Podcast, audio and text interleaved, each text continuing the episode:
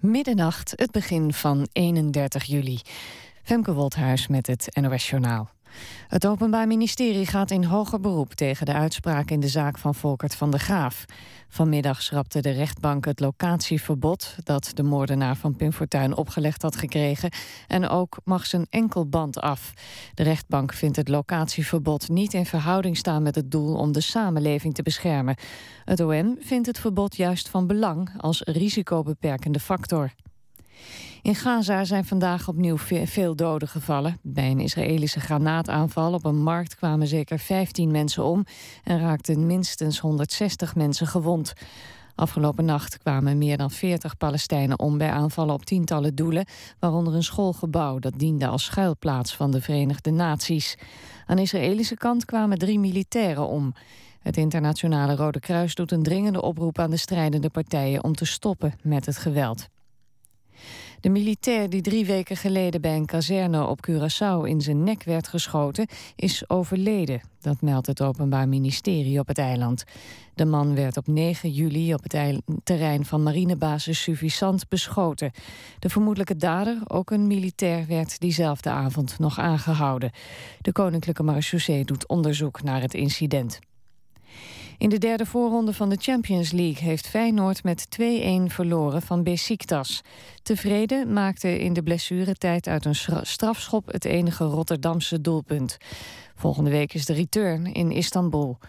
In en buiten het stadion van Feyenoord was het tijdens de wedstrijd onrustig.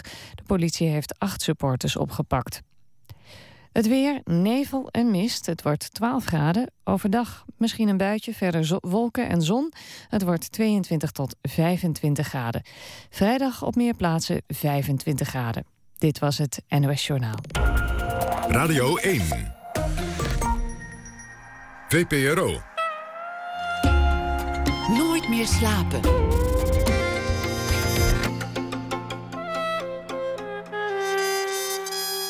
Met Pieter van der Wielen. Goedenacht en welkom bij Nooit meer slapen. De Vlaamse schrijver Christophe van Gerwij schrijft deze week elke dag een verhaal voor ons.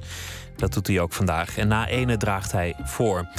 Een cast van bekende muzikanten. Eefje de Visser, George Kooijmans, Daniel Lohuus, Huub van der Lubbe, Marieke Jagers hebben allemaal meegeschreven aan een Zeeuwse versie van de Odyssee. De titel O hoort u uh, na ene. Maar we beginnen met Lucas de Man. Hij is theatermaker en stadskunstenaar van de stad Den Bosch. Met het Zuidelijk Toneel staat hij op de planken met uh, een voorstelling Los over leven met verlies. Lucas de Man werd geboren in Roeselare, West-Vlaanderen in 1982. Woont al jaren gecombineerd in Gent, Amsterdam, Den Bosch en Roeselare. Nog steeds, ja. Hartelijk welkom. Dank je. We gaan het hebben over, uh, over verlies, over, over rouw, over vervreemd raken van, van je omgeving, mhm. over uh, oud worden, over eenzaamheid, over uh, depressies, Zo. Over, uh, over, en over varkensboeren. Ver, vergeet ik nog iets? Iets vrolijks. Iets vrolijks. D dit zijn de onderwerpen van jouw voorstellingen. Vaak, vaak niet de lichtste onderwerpen. Nee, maar, maar het wil niet zeggen dat er nooit iets lichts in, in zit of zo. Maar, maar oké, de essentiële dingen van het leven, absoluut, ja. En daar zit de eenzaamheid. Ik weet niet of dat over depressie gaat, mijn voorstellingen. Dus dat is één keer geweest. Maar eenzaamheid, verdriet, ja. Maar ik zie eenzaamheid en verdriet niet als negatief eigenlijk alleen maar. Ik zie het gewoon als essentieel deel van het leven. En zeker met de voorstelling Los, wou ik heel graag het taboe op, uh, op verdriet doorbreken. Want er is een taboe op verdriet? Oh, absoluut. Absoluut. We leven in een tijd waar verdriet uh, opgelost moet worden. En liefst zo snel mogelijk. En liefst op je eigen. Of met hulp van medicatie, maar vooral los het op en, en ga weer door. Dus het is niet als onderdeel van het leven, het is als een tijdelijk probleem. En hoe snel je het oplost, hoe beter. Ik zag heel veel rouwdeskundigen uh, op tv en in de kranten de laatste weken. Ja. Dat, is natuurlijk een prachtig Ik heb plotseling een actueel thema heb ik gekozen, merk ik. Ja, ja maar, de, maar de een, een ervan die zei dat ook. Die zei van ja, rouw oplossen, dat, dat, dat lukt helemaal niet. Dat is iets wat, wat bij je blijft. Laten we het daar straks over hebben. Laten we eerst eens uh, gewoon vrolijk beginnen met, met uh, de geboorte. Want, want ook jij bent ooit uh, geboren en dan ja. in, in, in Roeselare. Ja. Wat was dat voor omgeving, West-Vlaanderen? Nou, de ironie was dat ik geboren werd waar mijn vader op dat moment stage liep. Dat was toevallig Roeselare. En pas vijf jaar later ben ik daar ook komen wonen. En intussen tijd ben ik 17 keer verhuisd. Dus ik, heb, ik ben geboren in Roeselare. Maar eigenlijk ben ik opgegroeid vijf jaar een beetje overal in Vlaanderen. Omdat mijn ouders heel veel nog moesten verhuizen. Want eigenlijk waren ze zo net afgestudeerde uh, arme mensen. En plotseling kreeg mijn vader een job in Roeselare. En dan besloten ze daar te blijven. En dan ben ik daar opgegroeid. Kijk, Roeselare is een uh, middenstadstad. Uh, stad. Dus er was heel lang iets van 0,1% werkloosheid of zoiets. Iedereen had een bedrijf, werkte hard en deed niet moeilijk. Dus, dus sowieso voor West-Vlaanderen. Je werkt hard. Je, doet niet moeilijk. Ja. Maar ze kunnen wel heel goed vloeken in West-Vlaanderen. Ja, dat zei je. Ja. ja, we hebben een hele mooie, harde taal. Ik zeg nu wij, terwijl ik... De West-Vlaming. Niet zo goed West-Vlaams kan, volgens de West-Vlaming. Uh, ja, nou, mooie taal. Heel, uh, ze kunnen heel goed rappen ook in die taal. Omdat er weinig klinkers in zitten. Beetje Zeeuws, maar dan nog harder is het. En uh, nou ja, wat kun je verder over West-Vlaanderen zeggen? Met, met, met, met het grootste gemak drie trappisten als aperitief. En, en nou, ook wel een soort bescheiden leven in, in bepaalde opzichten. Nou, weet je wat ik mooi vind, mooist vind aan West-Vlaanderen is de mist. Of de nevel, eigenlijk. En dat staat eigenlijk niet alleen voor letterlijk de nevel, want je hebt natuurlijk heel veel boerderijen nog in West-Vlaanderen, en, en, of land gewoon, en nevel, maar is eigenlijk ook, het, het katholicisme heeft daar het langst stand gehouden, nog steeds hoor, maar het langst stand gehouden, dat wil zeggen, um, de diepere emoties blijven onder de nevel hangen. Dus je leeft, je werkt hard, je doet je best, vroeger op de boerderij, tegenwoordig een bedrijf hebben is heel belangrijk in West-Vlaanderen. Je, run, je bent je eigen baas. Philippe Covelier zingt daarover. En, maar tegelijkertijd, alle diepe emoties blijven verborgen. Nog steeds vinden West-Vlaamse mannen, volgens mij, zijn van de hele wereld de moeilijkste praters, zelfs heftiger dan de Friese. Maar dat maakt het ook heel mooi. Of dat maakt het dan ook heel mooie mensen. Want als ze dan praten, ze trekt uh, dieper dan dat, kom je niet, volgens mij. Had je meteen een, een, gevoel daar dat je, dat je het moest ontvluchten? Dat je, dat je aan een lot moest ontsnappen? Ja. ja, want ik, ik, ben, ik ben daar niet. Ik, ik ben niet vandaag, maar wel, wel. Dus dat is een beetje raak. Als je ergens, mijn, mijn oudste broer is ergens anders geboren. Mijn, mijn jongere twee broers zijn daar geboren. En ik ben dus geboren. Na twee maanden woonden we ergens anders. Dan vijf jaar lang op 17 plekken. Dan kom je terug. En dan beschouwde. En ik sprak algemeen Nederlands. Dus ik werd beschouwd als die niet van ons. En dat vond ik niet erg, maar dat is wel raar daardoor. Want daardoor ben je eigenlijk per definitie denk je, dit is niet mijn thuis. Dus je gaat, je gaat wandelen. Daarom heb ik, ik heb een voorstelling over West-Vlaanderen gemaakt. Bij Varkeland heet die. En uh, we beginnen met het thema van Schubert, der Wanderer. En dat vind ik zo'n mooi woord in het uh, Duits. Dat hebben we niet bij ons. Een wanderer is iemand die en wandelt en een soort van wandert in zijn ideeën rond, ronddwaalt. Dus de, de cholder in het West-Vlaams, of Nederlands heeft geen mooie woorden daarvoor, maar in het West-Vlaams is een cholder. Iemand die cholt is iemand die op tocht is zonder eigenlijk goed te weten waar naartoe en ondertussen nevelende gedachten heeft. In Nederland zou je spreken van dolen, maar dat heeft meteen de, de connotatie met verdwaald zijn. Voilà, inderdaad. Dus der wanderen of de cholder, dat, uh, dat vond ik zo'n mooi beeld. En dat, dat, mijn vader noemt mij de, de nomaat maar dan met auto. en, en waar, waar, ging het, waar ging het uh, wandelen naartoe?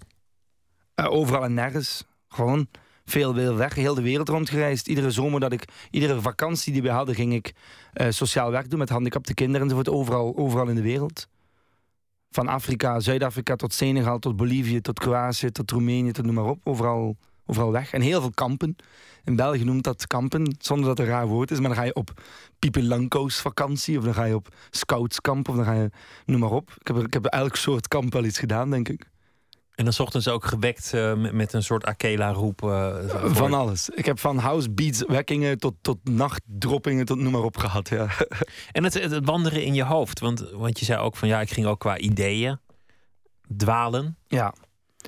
Nee, kijk, West-Vlaanderen is een... Um, of Roeselare zeker, is gewoon een stad van 80.000 inwoners. Dat wil zeggen, vanaf dat je daar een beetje anders denkt, zit je boven het maaiveld. Zeker toen nog. Door tegenwoordig hebben ze een cultureel centrum en zo. Maar dat was vroeger allemaal heel basic. Dus je moest, niet, je moest maar niet te, niet te raar doen. En ik, en ik wou graag vooral creativiteit. Dus ik ging heel snel naar Gent en naar, uh, en naar weg. Dingen zien. Maar mijn ouders zijn super... Uh, theater- en kunst-minded. Dus uh, mijn ouders vinden het ook niet raar om een uur te rijden voor een leuk restaurant. Of een uur te rijden voor een mooie voorstelling. En, en, en ze, namen, ze hebben vier kinderen en ze werkten allebei fulltime. En alsnog namen ze ons mee naar dat soort dingen. Dus dat vind ik... Uh, de hoeveelheid aan prikkels heb ik wel van mijn ouders meegekregen. Van doe maar veel. Ik ben uh, wezen kijken naar uh, in een relatief vroeg stadium naar de, de repetitie van, van het stuk uh, Los. Ja. Jullie waren hard aan het werk. Ja. Tot drie kwart ongeveer. Ja. Althans, dat schat ik in op basis van Inderdaad. de tijd. Want, want daar, daar, daar hield het op. Als iemand de zaal verlaat, kijk jij dan naar, naar de gezichtsuitdrukking, hoe die erbij loopt en heb jij een beeld van hoe iemand de zaal moet verlaten?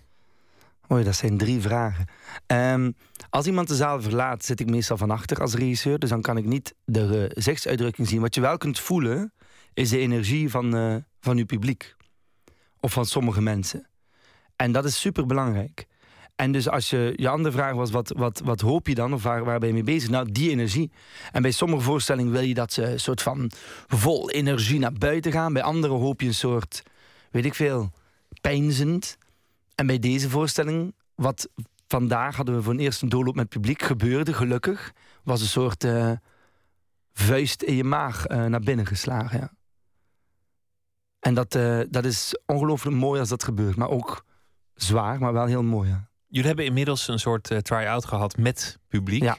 Hadden ze die vuist in de maag? Ja, ja heel erg.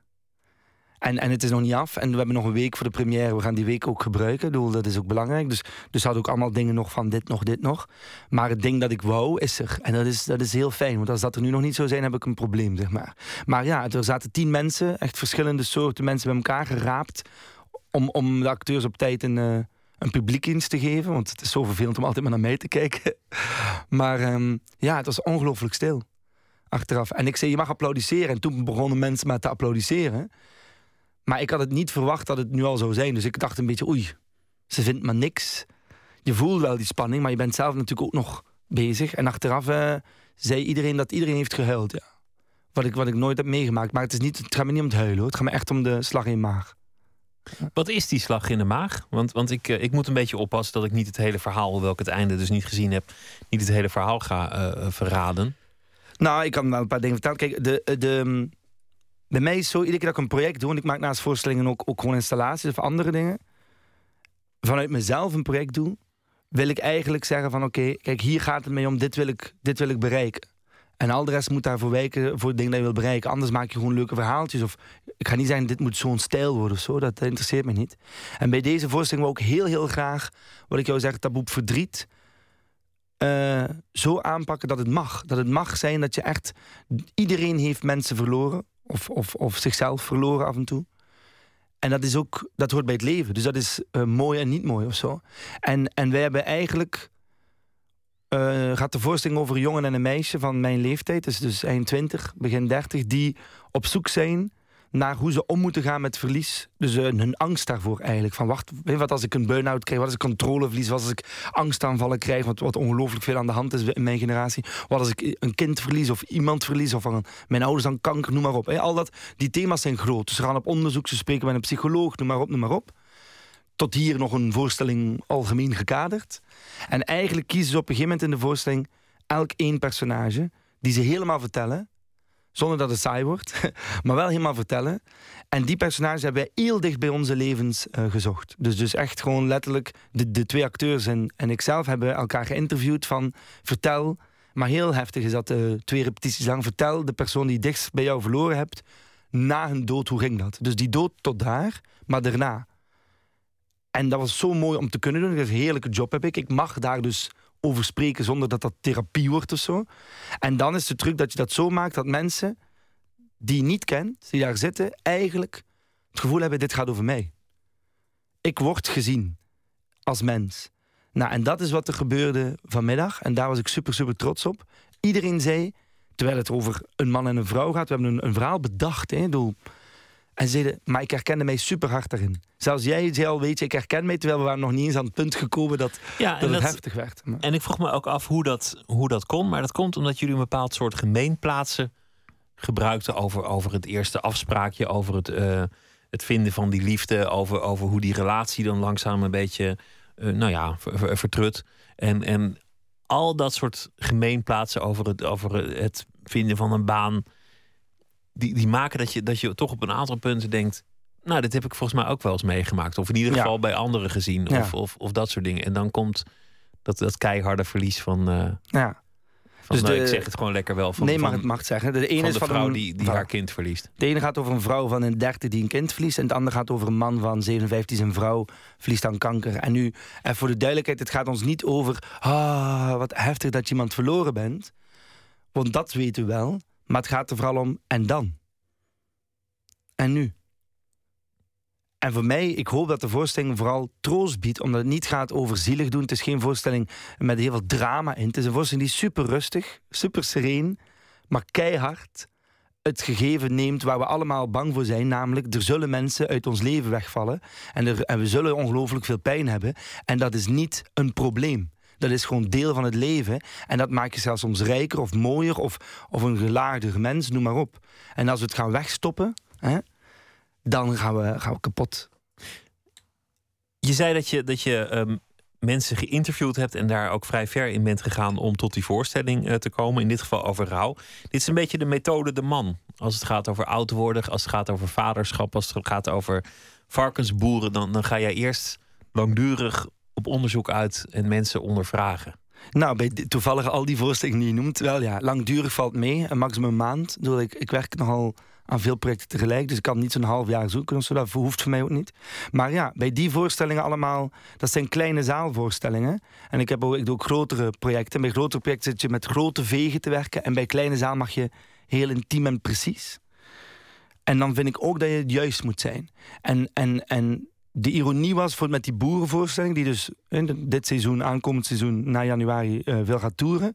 Ik heb die boeren geïnterviewd, zij kwamen kijken en ze waren zo argwanig van wat gaat die stedeling nu weten over ons? Hij zal wel niet juist zijn. En het feit dat ik hun verhaal vertel, dat hun verhaal hen raakt, maar dat zij zagen dat het ook stedelingen in de zaal ook kon raken, dat vonden zij fantastisch. En ze zeiden achteraf, het klopt wat hij zegt. Maar, maar met zo'n. En toen gingen ze mij uitleggen hoe het toneelstuk in elkaar zit, wat ik ook heel mooi vond. Van ja, en dan ben je eerst die persoon en dan die persoon en dan lijkt dat. Maar eigenlijk heeft dat met elkaar te maken. En dan zo'n hele uitleg, terwijl je denkt, inderdaad, ja, het is niet één laag. Ja, ja, dus het, je hebt geschreven. En gespeeld, ja. maar het is wel. Dat was heel mooi, ja. We gaan luisteren naar een, een, een, liedje dat in een van jouw voorstellingen uh, voorkomt. Uh, de voorstelling over vaderschap was dat, van Neil Young. Ach ja. Old Man. Wil, wil je er iets bij zeggen bij het liedje? Of, of zeg je, nou ja. Laat maar luisteren. Laat maar luisteren. Ja, toch?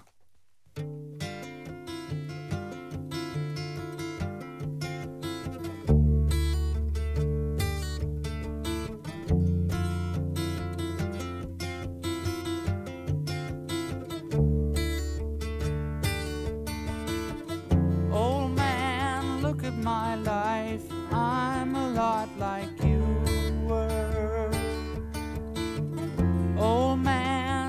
my life, I'm a lot like you were.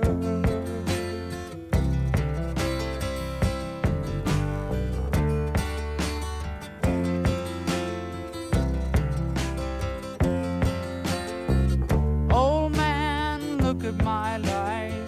24 and there's so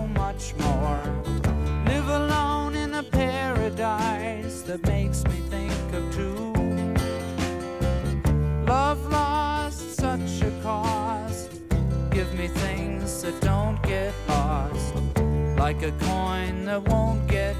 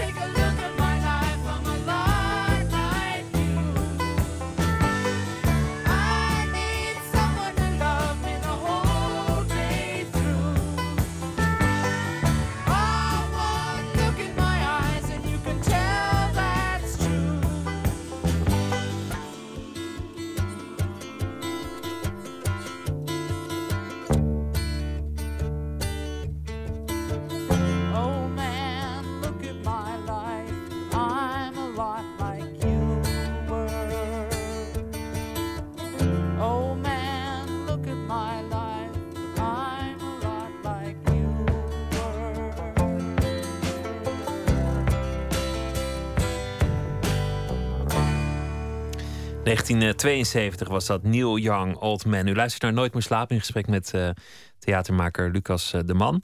Hij, hij, schreef dat Neil Young omdat hij een boerderij had gekocht onder één voorwaarde. De oude man die op het erf woonde, die uh, moest blijven zitten. Die, die, die kwam gewoon met de boerderij en dus reed hij altijd naar huis naar een, naar een oude man en schreef daar uiteindelijk een liedje over. Twee thema's uit jouw werk zitten daarin, namelijk vader, old man en, en, en oud worden. Eerst maar even je eigen vader, die, die, ehm, de man die jou naar Roeselare bracht uiteindelijk. Hij, hij is wijnkenner en, en hij houdt van koken, meer weet ik niet. Wauw, goed dat je dat al weet. Ja, hij is, hij is heel goed wijnkenner. Ja, ik heb een fantastische vader. Echt zo'n man met een baard. Die, staat ook op de, die stond ook op dat affiche van uh, um, Dinner with Dad. Dus die voorstelling waar dit liedje uitkomt. We hadden een foto gemaakt van mijn vader met een jongen van uh, begin twintig. En, uh, en de, de jongen is naakt alleen de bovenkant, hè, zie je alleen maar. En de man draagt hem. En dan een foto van mijn vader gedragen door een man van 80. En dus mijn vader is dan half naakt. Dus die fotoshoot vond hij heel spannend. Want ik belde hem op. Ik zeg, je moet naar Amsterdam komen voor die fotoshoot.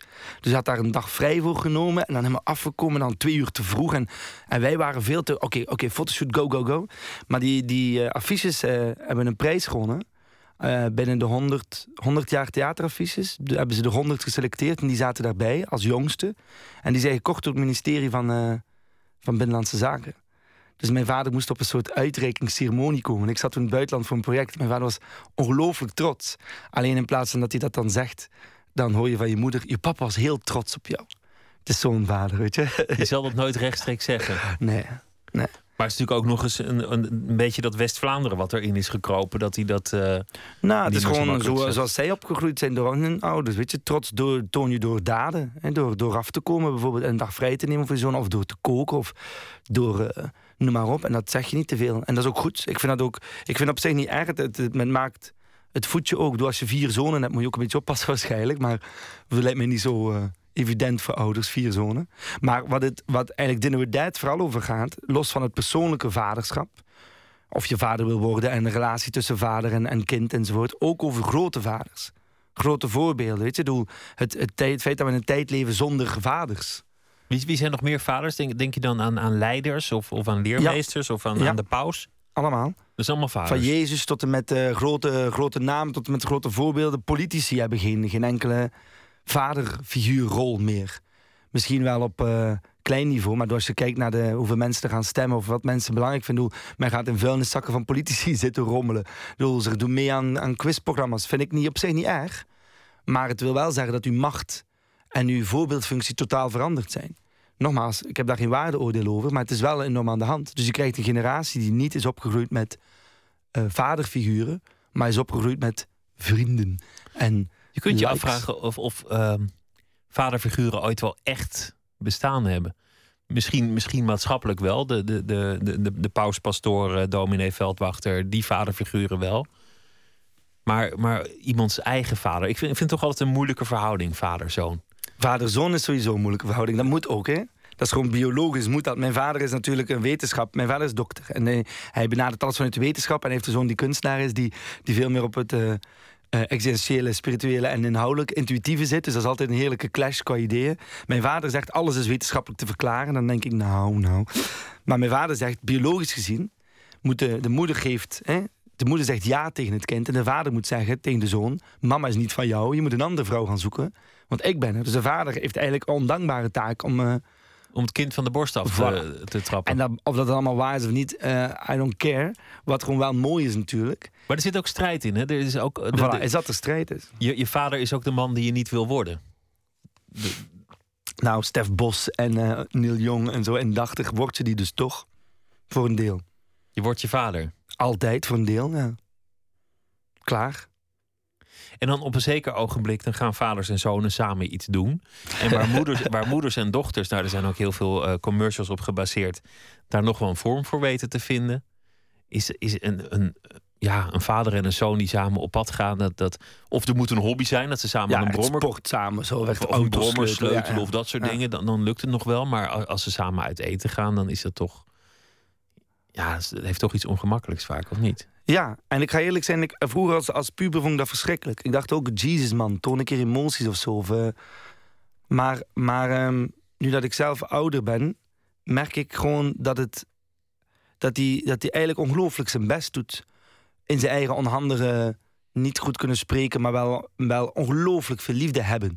Dus als ik, ik ben over gaan eten met mijn vader. Onder het motto, ha, je bent in Gent, ik ook. En dat ik dan zeg, zullen we lunchen? En mijn vader zegt, oh ja, als je, als je tijd hebt, maar anders niet. Hè, zo, zo dat. En dan ga je lunchen. En dan zegt mijn vader, zullen we een voorgerecht nemen? Met andere woorden, ik wil graag hebben dat we quality time hebben. Dus dan neem je eigenlijk allebei een voorgerecht. Ook heel Vlaams natuurlijk. Bij de lunch, puur en alleen om meer tijd te hebben. Want je weet, na, als het eten op is, kun je, heb je geen reden meer om daar dan samen te blijven zitten. Maar dan was het echt mooi dat ik gewoon... Dan ben ik ook niet bang om te zeggen, hoe gaat het eigenlijk? En vertel nu gewoon... En ik stel vragen, weet je. Dat is, en dat vindt hij dan heel leuk. En dan ook van mijn moeder dat hij het heel leuk vond. en dan zie ik hem weer een jaar niet of zo. Ja.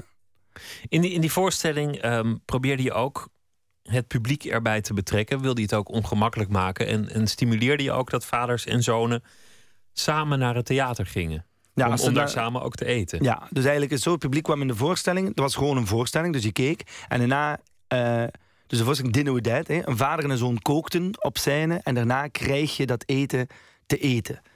En als je met je zoon of met dochter, zoon of dochter kwam, kreeg je korting. En dus te veel uh, vaders deden dat, of, of kinderen namen hun ouders mee. Nou, dat was superleuk. En je mocht ook met je vader op de foto, als je wou. En wij dachten niemand wilde. Maar mensen deden dat massaal. En dus zonder de moeder, of, de, of de tante ofzovoort. En dus de tafels, je kon kiezen kleine tafels of lange tafels. En mensen gingen... Kijk, wat ik belangrijk vind is dat je niet naar een voorstelling gaat... en denkt, nou, leuk, klaar. Allee, het voorstelling dat ik maak, ik bedoel... Je kunt gewoon leuke voorstellingen hebben, maar gewoon dat je... Leuk, klaar. Ik wil dat het jou iets doet. En dan mag je alleen beleven of met anderen. Maar ik wil wel dat je als, als maker nadenkt over het geheel. Dus niet, ik heb iets leuks gemaakt nu moet het in een theater staan en er mag een soort publiek komen. En hopelijk krijg ik wat uh, herkenning in, uh, in, de krant en klaar. Dat, dat is, vind ik heel, heel egoïstisch. Maar dit ging zover als vragen: waarom wilde je eigenlijk kinderen? Heb je er wel over nagedacht? Uh, heb het, ja. Heeft het je opgeleverd wat je ervan hoopte? De acteur, de, de, de, had dus de vader en de zoon. En de vader praat de hele tijd en de zoon kookt. En de vader zegt hoe gezellig het is om met je zoon samen dingen te doen. En die zoon heeft de hele tijd niks gezegd. Behalve in scènes los van de voorstelling. Dus die, heeft dan scènes als het ware achter in de keuken... die alleen het publiek hoort en de vader niet. En op een gegeven moment vraagt hij aan het publiek... wie is er allemaal vader? En zegt hij tegen man... Hoeveel kinderen heb je? Wou je bewust kinderen? Waarom wil je kinderen? Ben je een goede vader? Waarom ben je eigenlijk een goede vader? En dat vraagt hij aan twee vaders, dat is het. Maar dan is het echt zo mooi om te zien hoe al die mannen echt ongelooflijk op een stoel gaan schuiven. En je krijgt de mooiste antwoorden. En wanneer ben je een goede vader? Weet ik veel, ik ben geen vader. Nee, Ga je, het, ga je het ooit worden? Nee. Nee, nee. Verstandig. Dat weet ik niet. Nee, maar ik ben het niet. Wanneer ben je een goede vader? Als maar je, ja, als je, het onderzocht. Want, want jij, jij, als je niet bang bent. Om vader te zijn, om fouten te maken, om maar te doen. Als je denkt dat je dan een goede vader bent. Als je, als je maar probeert. En, en erkent dat je menselijk bent. En je kind dus ook menselijk. En er komt een punt dat je kind erkent dat jij menselijk bent. Dat duurt een tijd. Meestal na de puberteit pas. Zolang ben je de vader. Kijk, eigenlijk de vader, net zoals Sinterklaas, is eerst de vader. Wordt dan maar een man. En dan ben je serieus teleurgesteld, of niet. En dan wordt het, oh, het is een man. Het is gewoon een mens, wauw. Of niet. Maar ik vind dat de mooiste evolutie. Die beseft, het is maar een mens. En als je ooit vader wordt, hoor ik van vrienden van mij... besef je, jezus man, dat was ook een vader. hoe heeft die dat gedaan? Ik denk dat je eigenlijk altijd... Een, ik bedoel, ik denk niet dat je echt een goede vader zult zijn. En, en als je op die erkenning uit bent, dan. Uh, oh nee, dan faal je dus per definitie. faal je per definitie. Maar dat is nou alles. Als je een goede theatermaker wil zijn, zul je falen. Als je een goede kunstenaar wil zijn, doe, je moet vooral doen omdat je voelt dat je het moet doen. Wat wilde je onderzoeken met die voorstelling? Want je zei eerder, ik wil het taboe op verdriet wegnemen met die voorstelling over rouw. Wat, was het, wat was je missie, of, of was er niet een missie met, met het vaderschap? Gewoon de dialoog tussen vaders en kinderen. Dus dat vader centraal. Dat is begonnen omdat ik een project in de Bijlmer heb gedaan. Waar één op de twee kinderen zonder vader opgroeit. En dat was op vraag van de Bijlmer. En toen heb ik het project High gedaan. Dat was super uh, succesvol, maar heel lokaal. Dus dat was echt zat volle zalen, maar dan in de Bijlmer. En dat ging over vaders, drugsvaders, dus heroïneversladen. Uh, want de vraag was, doe een project met onze drugsverslaven. En ik was net afgestuurd. Ik zeg, oké, maar ik ga die eerst interviewen en kijken wat ik daarmee wil. Want drugsversladen, ook zo sociaal verantwoord thema. En toen ik die mannen interviewde, zeiden ze eigenlijk toen... Die man ik ben al 30 jaar heroïne verslaafd, maakt mij niet meer uit, weet je. Maar ik schaam mij wel als vader. naar mijn kinderen toe. En dat vond ik zo mooi dat dat vaderschap eigenlijk veel belangrijker voor hun was en schaamte dan, dan die heroïne. En toen hebben wij gezegd, weet je wat, we doen een project breder dan alleen heroïne over vaderschap. En toen hebben we een fotoreportage laten maken van vaders met hun kinderen in de Bijlmer, dus gekleurde, die we in de alle metrohaltes hebben gehangen van Centraal Station tot en met de Bijlmer. Een maand lang, dus ik heb al mijn geld daarin gestoken en heel goedkope voorstelling gemaakt. En dat heeft ongelooflijk veel reacties losgemaakt. Dus dat gewoon vader met zijn kinderen, dat, dat was nooit gezien. Een, een portretfoto van een vader met kinderen in de Bijlmer, no way. Dus dat was mooi. Maar het heeft ons twee maanden tijd gekost om überhaupt mensen te vinden die met de vader op de foto worden. Ik denk dat je dat vaderschap ook makkelijker kunt verliezen dan, dan moederschap. Omdat je als kind afhankelijk bent van die moeder voor borstvoeding. En, en uh, je hebt ook in die buik gezeten. Dus er is al een soort band. Maar ja, zo'n vader, dat, dat, dat wordt je pas later verteld dat, dat hij dat was. En dat moet je ook maar aannemen. Ja. En, en, als er een rechter aan te pas komt, dan is ook de eerste die eruit wordt gegooid de vader. Nou, men zegt, moeder ben je vanaf de uh, conceptie. En vader word je na de geboorte. Dus dan moet je maar worden, ja. Moet je maar zien te worden. Oud worden is, is ook zo'n thema. Je hebt uh, bewijs van een kunstproject, want je bent stadskunstenaar van Den Bosch. Ja. Dan is eigenlijk volgens mij de hele stad Den Bosch gewoon jouw podium. Ja, en omgekeerd, ja. Ik En ben omgekeerd? kunstenaar van de stad, dus, dus, dus de stad kan mij ook, eh, gebruikt mij ook, ja. En je wilde de eenzaamheid van ouderen eh, verbeelden. En dat heb je gedaan door ouderen op strategische plaatsen eenzaam achter te laten gedurende een door Oh, de periode. bushokjes. Bushokjes, Nou- maar ook een parkeergarage, als Ja. ik me goed herinner. Nou, eigenlijk is het zo. We hebben het project Bejaarden en Begeerte gedaan. Dat doen we nog steeds. Dat gaat dus over seks op latere leeftijd. In die voorstelling mag je alleen maar binnen als je 65 plus bent. Of als je gekoppeld wil worden aan een 65-plusser. En daar staat op, pas op, niet voor eh, te jonge mensen. Hè. En, dan, en dan echt over seks, over, over Alzheimer, over eenzaamheid. En we- daar hebben we echt ook heel veel onderzoek gedaan. Die voorstelling is een, is, een, is een hit, zeg maar. Die speelt al vijf jaar lang. 150 keer of zo. En, en we wouden af en toe ter, ter... Want we doen eigenlijk... Dit zijn allemaal voorstellingen van mij met echt thema's. Wij doen ook heel veel rock en roll projecten, zeg maar. Op straten, noem maar op. En wij wouden een leuke performance doen in een paar van die steden waar we kwamen... als tegengewicht van echt zo'n voorstelling. Dus toen hebben we bejaarden die meedoen in de voorstelling... hebben we in rolstoelen op bus- en tramhokjes gezet... in de stad Amsterdam, Utrecht, Eindhoven. Vlak voor de spits. En als mensen dan voorbij kwamen, werden die bejaarden wakker... en dan riepen ze help, help, help. En dan moesten voorbijgangers samenwerken... om die bejaarden van die bushokjes en tramhokjes te krijgen. Echt op het hokje. Gewoon echt op het hokje. Dus ze moesten echt, echt de ladder gaan scoren enzovoort. En, en de bejaarden als, als, als spelregel blijf in je rolstoel zitten. Want ze, moesten, ze waren helemaal niet van een rolstoel. Ze zijn gewoon zelf op een ladder gekropen.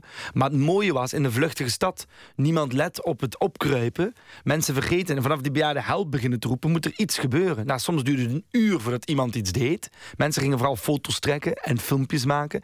Maar uiteindelijk zijn ze allemaal afgehaald met hulp van mensen. En de politie kwam erbij en de pers kwam Maar, erbij. maar wacht even, als ze foto's gingen maken, dan hadden ze gewoon door dat het hier om een act ging. Nee, toch? nee, mensen zijn zo, mensen gaan er zo van uit. Kijk, als een, als een mens nu uit een raam zou vallen en hij ligt neer op de grond en Dan hij bloedt, dit, dit moet ik fotograferen eerst foto's. voor Twitter en Ja, Facebook. want dit zal wel er ergens bij, dit hoort wel ergens bij. En dan pas ga je denken dat het misschien echt is. Wij leven zo in een getheatraliseerde wereld. Waar, waardoor je denkt rapper dat het ergens wel bij zal horen dan dat het echt is. Maar het coole was, doordat het maar bleef duren, werd het echt voor mensen. Want ze zien daar wel een bejaarde roep. Dus daar kwam de schakel. Nou, het was een dikke hit op, op internet hoor. Absoluut. Het heeft 2 miljoen eh, hits gekregen. Maar het mooie was dat, dat een aanleiding in de pers om over je voorstelling te praten. En die bejaarde vond het fantastisch om te doen. ja, die vond het Oh, leuk. God, en al hun vriendinnen en iedereen weer erbij. En iedereen moest het weten. En, alle voor, en ze stonden op de voorpagina van de lokale krant. En zo trots en noem maar op. Ja, heel leuk. Ergens is het ook pijnlijk, omdat dat nu zie je het. Ik bedoel, nu zit er iemand help, help te roepen in een rolstoel Ja. op, een, op een bushokje. Maar Ja. eigenlijk is het natuurlijk voor een deel wel zo dat we ouderen aan hun lot overlaten. Ah, ja, we stoppen ze ook weg. Want ouder is pijn, opnieuw pijn, verdriet, eenzaamheid en dood. Dus stop maar weg. Kunnen we niet hebben in onze hippe eh, samenleving. Nou, in onze samenleving waar succes belangrijk is. Kijk, als, als, als, als, het, als je falen eh, je eigen verantwoordelijkheid is. Dus als je faalt, moet je het oplossen. En dat is de, de slogan van, van, van deze tijd. Is, eh, zorg dat je jezelf ontwikkelt, succes hebt. Heb je een probleem, bijvoorbeeld je stottert, kun je dat oplossen. Heb jij, heb jij af en toe, weet ik veel, dat je ruikt, dan moet je dat oplossen. Dus je kunt alles oplossen. Pilletjes, therapie, cursus, weet ik veel, ergens een weekend op de hei en je, je hebt het opgelost. Maar, maar je kan niet alles oplossen. En als je dat aanvaardt, zonder nu heel eh, noem het, zweverig te gaan doen, dan kun je heel eind ver. En bejaarde mensen moet je niet oplossen. Weet je, hey, ouderdom moet je het oplossen. Ik heb geleerd door bejaarden en begeertes, moet rekenen. Daar zijn 20.000 bejaarden heb ik de afgelopen jaren gezien. Want ik speel die zelf samen met Oscar Kokke en met een bejaardenzangeres. 20.000 bejaarden. Ik heb er misschien 100 van die 20 gezien waarvan ik dacht, oeh, die zijn echt gewoon, oeh, dat wil ik niet. En de rest zaten daar te giechelen over seks en te praten, te roepen en, en over hoe dat ze nog verliefd waren of dat ze dit zochten. Dus er zijn problemen, maar die hebben wij ook. Eenzaamheid komt ook voor bij twintigers, dertigers enzovoort. En, en last hebben van, van niet weten waarom je op deze wereld bent enzovoort. Komt voor van alle leeftijden. Maar verliefdheid, seksualiteit, creativiteit, energie komt ook voor tot je 109 bent of zo. Dus eigenlijk heb je een heel positief beeld van, van ouder worden. Ik heb een positief beeld van mensen. Ik heb mensen ontmoet van 20 die volledig oud en saai en bij de generaniums zitten. En ik heb mensen ontmoet van 92 waar ik net niet verliefd op werd en dacht, nou, waarom niet? die echt, dat je denkt, wauw.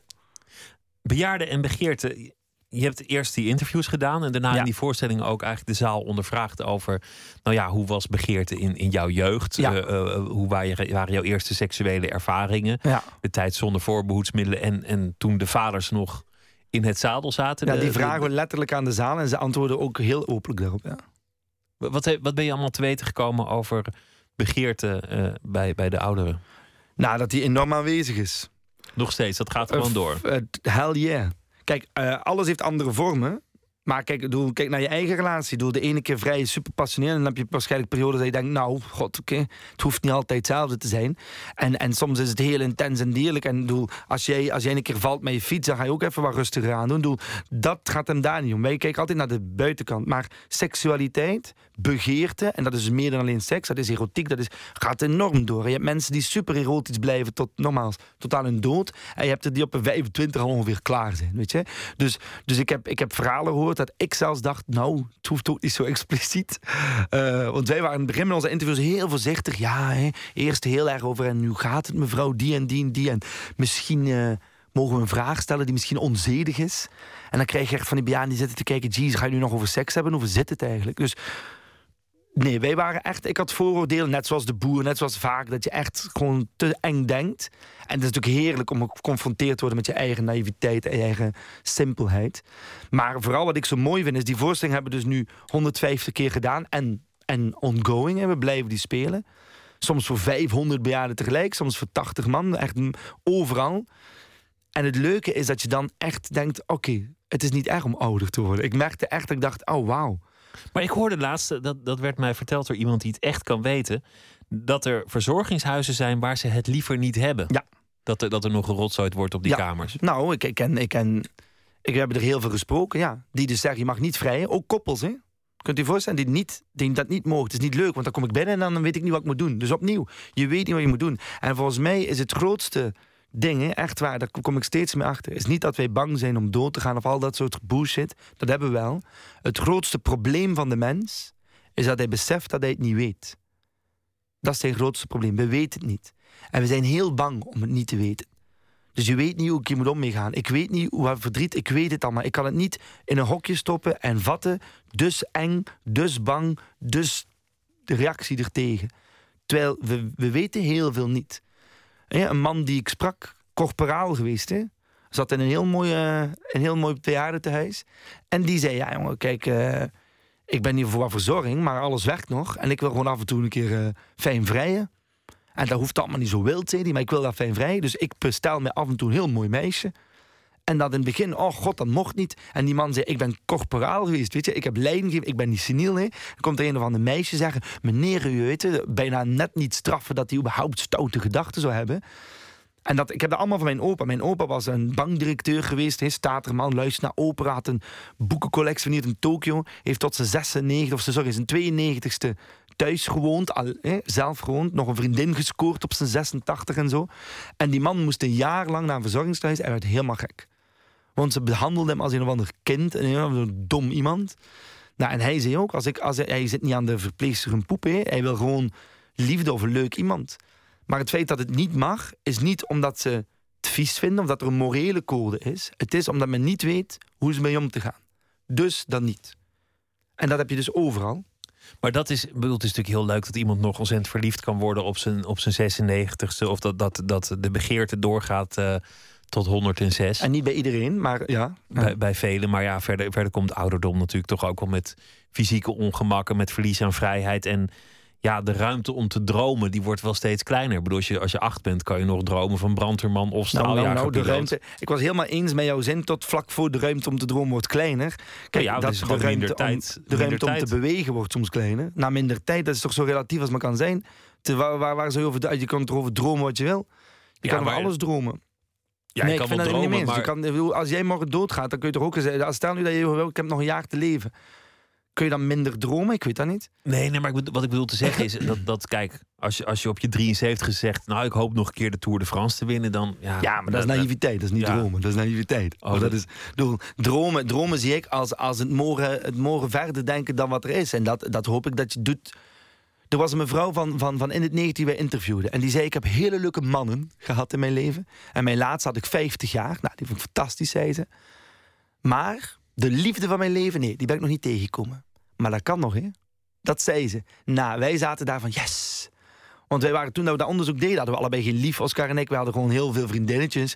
En we wisten, wij hadden zoiets het gaat nooit iets worden. Liefde, jongen, dat bestaat niet meer. En dan zie je die oude, die oude vrouw en dan denk je, oh, maar het kan dus ook nog... Het kan whenever. En want je weet het niet. Nogmaals, opnieuw, je weet het niet. Dus heerlijk. Dus het kan ik kan hier straks vandaan rijden en dood zijn. Ik kan hier straks vandaan rijden en bij wijze van spreken een lekker band krijgen. Die moeten vervangen. Er stopt een auto en die man ontmoet ik en dat wordt de beste vriend van mijn leven. Of het kan ook allemaal niet. Maar het feit dat je het niet weet, is het meest angstige en het mooiste dat er is. We gaan luisteren naar Amerikaanse soul, een uh, gospelzangeres Naomi Shelton. Die debuteerde pas op haar 66ste, om, ah. hè, past bij het thema. En uh, had daarna nog een, uh, mooie carrière. Get Up Child heet het nummer. Get up, child. Oh, I can't get up. Get up, child. Oh, Lord, I'm much too tired. Get up, child. Oh, I can't get up. Cause I'm much too tired and I can't get up.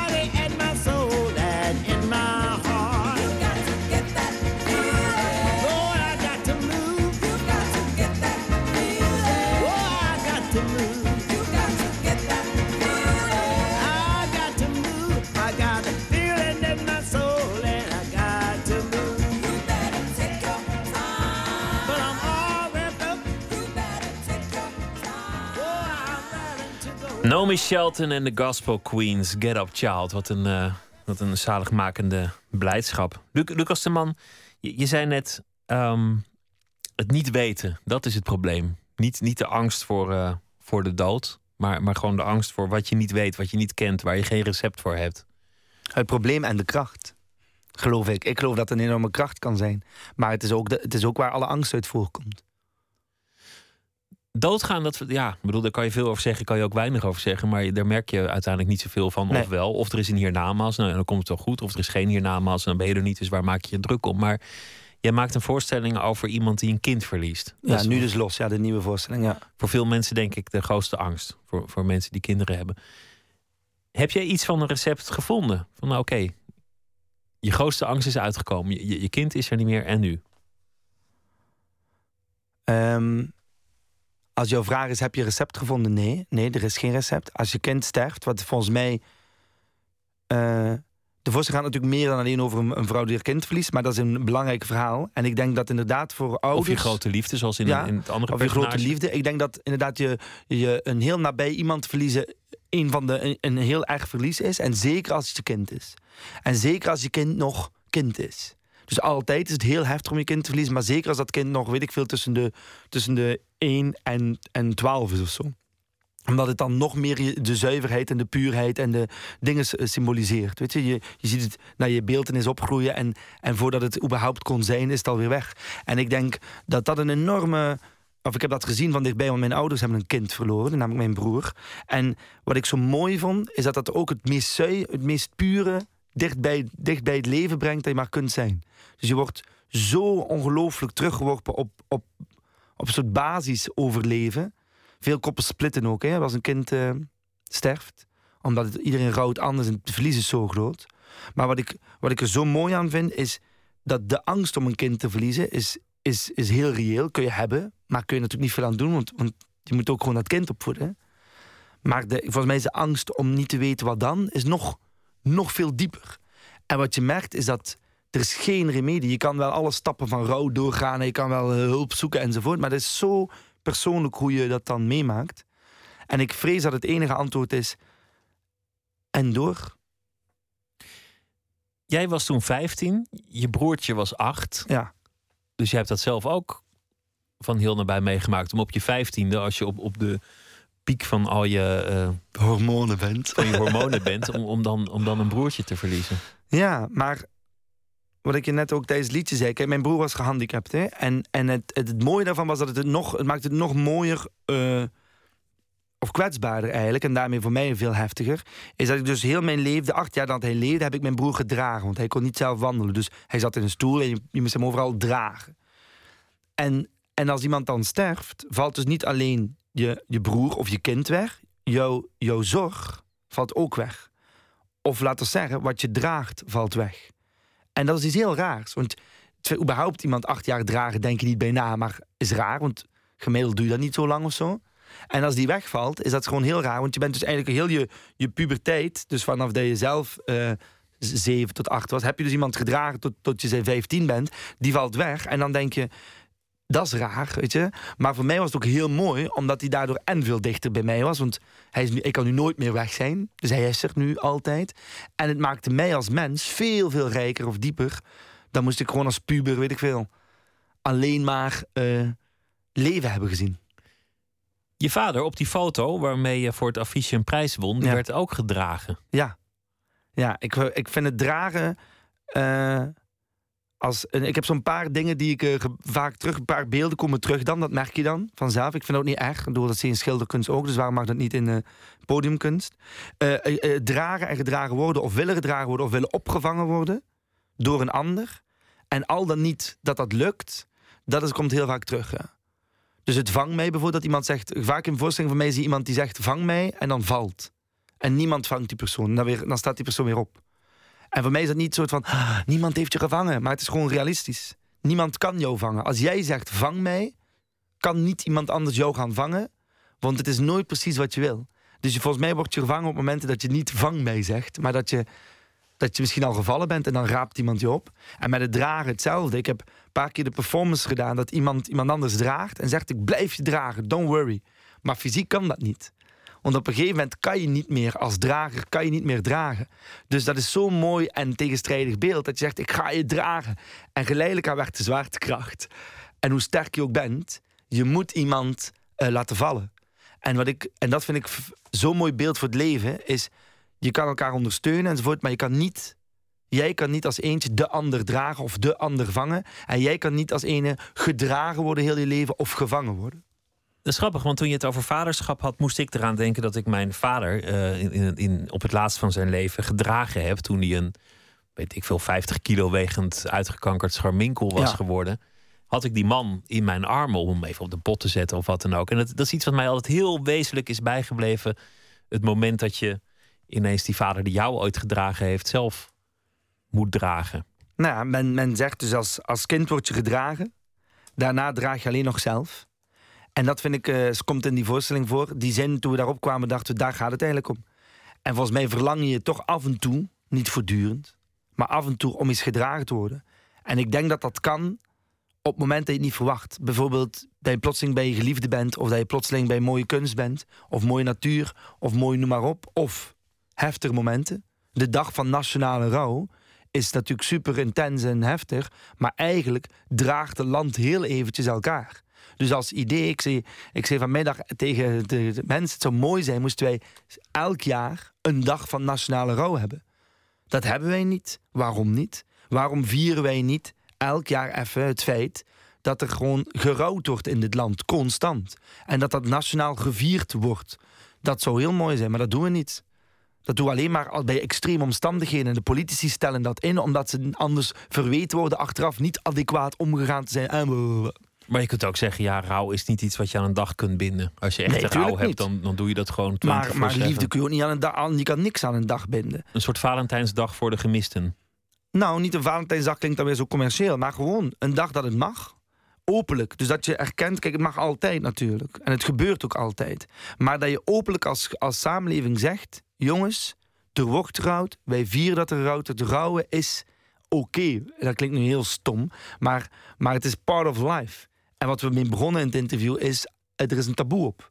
En doorbreek dat taboe. Want kijk, hoe lullig, hoe klungelig gingen wij niet om met zo'n dag van nationale rouw. Elke radiozender ging de meest emotionele liedjes draaien en, en heel zacht praten, bijna niet durven over. En, en witte ballonnen, sinds wanneer zijn witte ballonnen het teken van wie heeft er dat uitgevonden? Weet je, we bedenken dat soort van. Dus ik ben er niet tegen, het is super dat het gebeurt. Maar je ziet ook de onmacht en het feit dat we geen enkel ritueel nog hebben om ermee om te gaan. Het is ook, eh, het is ook ongemakkelijk, maar dat komt ook misschien. Um, nou ja, om maar bij het voorbeeld te blijven, dat, dat, dan, dan had ik een keer mijn vader in, in mijn armen. En, en die nam altijd de bus naar zijn werk. En dat, daarom vond ik het een saaie man. Dacht ik van, oh ja, toen ik, toen ik jonger was. En dan op een gegeven moment heb je hem in de armen. En toen kon die bus er niet langs. En die buschauffeur die begroet hem zoals hij dat elke ochtend gewend was te doen. En ik dacht, ja, dit is gewoon een leven. Ja. De buschauffeur groet je nog een keer en je gaat dood. Ja. En, en meer, veel meer kan ik er ook niet in ontdekken in, in, in het leven. Ik bedoel, volgens mij is ja, al het plechtige wat je eraan verbindt. Ik geloof er niet zo in, laat ik het zo zeggen. Maar je, het is ermee omgaan, nogmaals. Het is ermee omgaan met wat je niet kunt, uh, wat je niet weet, met wat je niet begrijpt. De dood kan niemand begrijpen. Hè? Letterlijk, etymologisch begrijpen zeggen vastgrijpen. Dat kan je niet. Dus alles wat je niet begrijpt, maakt het leven complex. De, de simpele dingen, eenvoudig. Ik heb honger, ik eet, klaar. Je kan niet begrijpen dat er mensen in de wereld honger lijden. Of dat de mensen in de wereld geen land of geen huis of geen liefde. Dat begrijp je allemaal niet. Of dat jij dat misschien kan overkomen. Of dat je misschien straks je arm verliest. Of dat je misschien straks. Er kan zoveel niet begrijpelijk gebeuren. Daar kun je bang voor zijn. Macht hebben en dan verliezen. Hoe, daar zijn mensen bang voor. Want wie weet wat er straks gebeurt. De onzekerheid, dat is het eigenlijk. En, en dus is ook kracht. Wat je moet leren is om het onzekere te omarmen. Om dat juist te koesteren. Om daar onzekere, onzekere ook. Maar nog fundamenteler is het niet weten. Gewoon fundamenteel, je weet het niet. Dat is onzekerheid, is misschien wel, misschien niet. Het niet weten, uh, ondanks alle moeilijkheid, want het is niet dat het plotseling makkelijk wordt, maar als je dat durft te aanvaarden, oh man, dan is het leven echt uh, tien keer interessanter. Je zei net uh, heel zelfverzekerd, um, kinderen, oh nee, ik ga geen vader worden. Absoluut niet. Ja, maar ik kan morgen iets anders zeggen. Ik vind dat ik het recht heb om vandaag te zeggen, ik wil geen kinderen en morgen mij, mijn besluit om te draaien. Maar voorlopig zeg ik al 32 jaar, ik wil geen kinderen.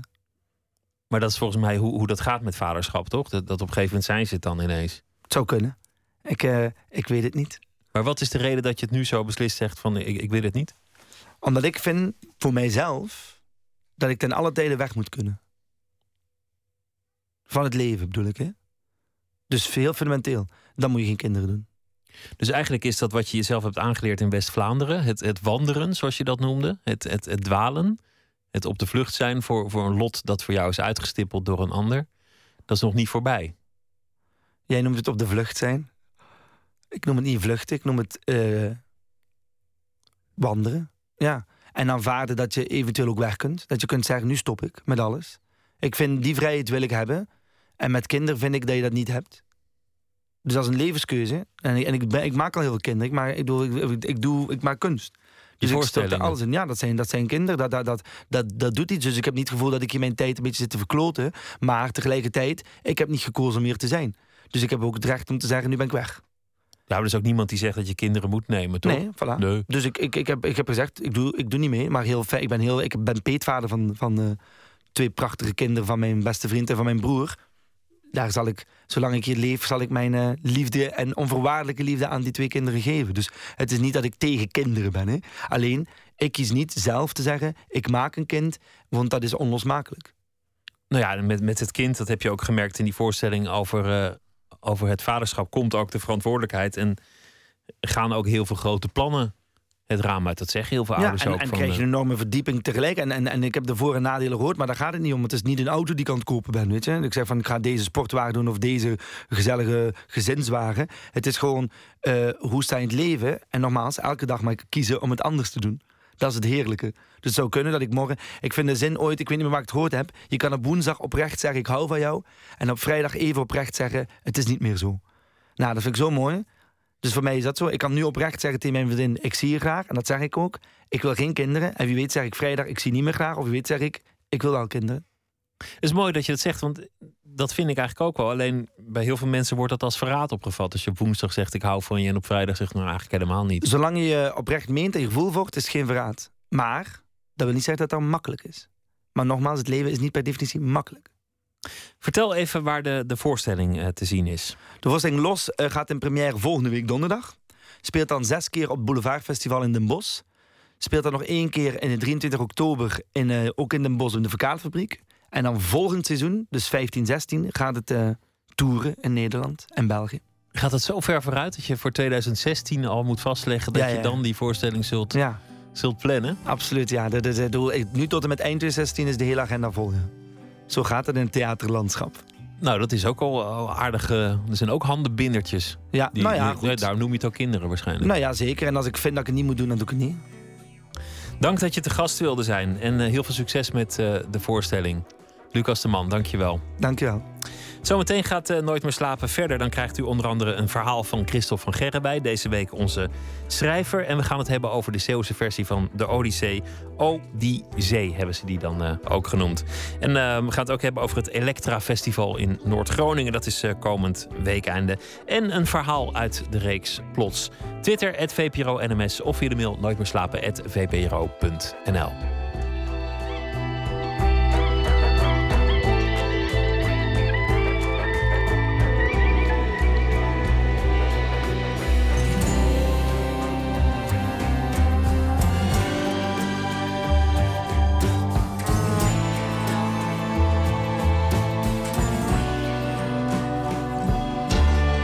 Radio 1. Het nieuws van alle kanten.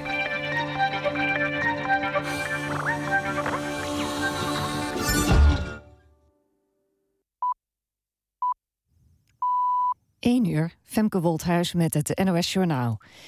In Apeldoorn heeft een politieagent een verwarde man neergeschoten. Eerder kreeg de politie een melding dat een man een andere man op straat bedreigde met een steekwapen. De man is overgebracht naar het ziekenhuis. Over zijn toestand is niets bekend. De Rijksrecherche doet onderzoek naar de toedracht en de omstandigheden van het incident. PVV-kamerlid Dion Graus is in Zwolle bedreigd door een groep jongeren. De politie zegt dat Graus daar melding van heeft gemaakt en dat hij terugkomt om aangifte te doen. Gisteravond had hij geen tijd voor aangifte, omdat hij naar Hilversum moest voor het tv-programma Knevel en Van de Brink. In dat programma vertelde hij dat het ging om vier Marokkanen en dat hij moest rennen voor zijn leven. Graus vindt dat hij beter moet worden beveiligd, net als Geert Wilders, omdat hij ook herkend wordt op straat. Graus zegt dat zijn leven al meerdere keren gevaar heeft gelopen. Het Openbaar Ministerie gaat in hoger beroep tegen de uitspraak in de zaak van Volkert van de Graaf. De rechtbank heeft het locatieverbod dat de moordenaar van Pim Fortuyn opgelegd had gekregen geschrapt. Ook mag zijn enkelband af. De rechtbank vindt dat het locatieverbod niet in verhouding staat tot het doel om de samenleving te beschermen. Het OM vindt het verbod juist van belang als risicobeperkende factor. De militair die drie weken geleden bij een kazerne op Curaçao in zijn nek werd geschoten, is overleden. Dat meldt het Openbaar Ministerie op het eiland. De man werd 9 juli op het terrein van marinebasis Suffisant beschoten. De vermoedelijke dader, ook een militair, werd diezelfde avond nog aangehouden.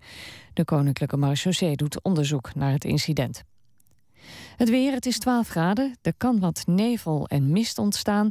Overdag misschien een buitje, verder zon en wolken. En het wordt 22 tot 25 graden. Ook vrijdag wordt het 25 graden. Zaterdag iets warmer, maar dan ook meer kans op regen en onweer. Dit was het NOS Journaal. Radio 1. VPRO. Nooit meer slapen.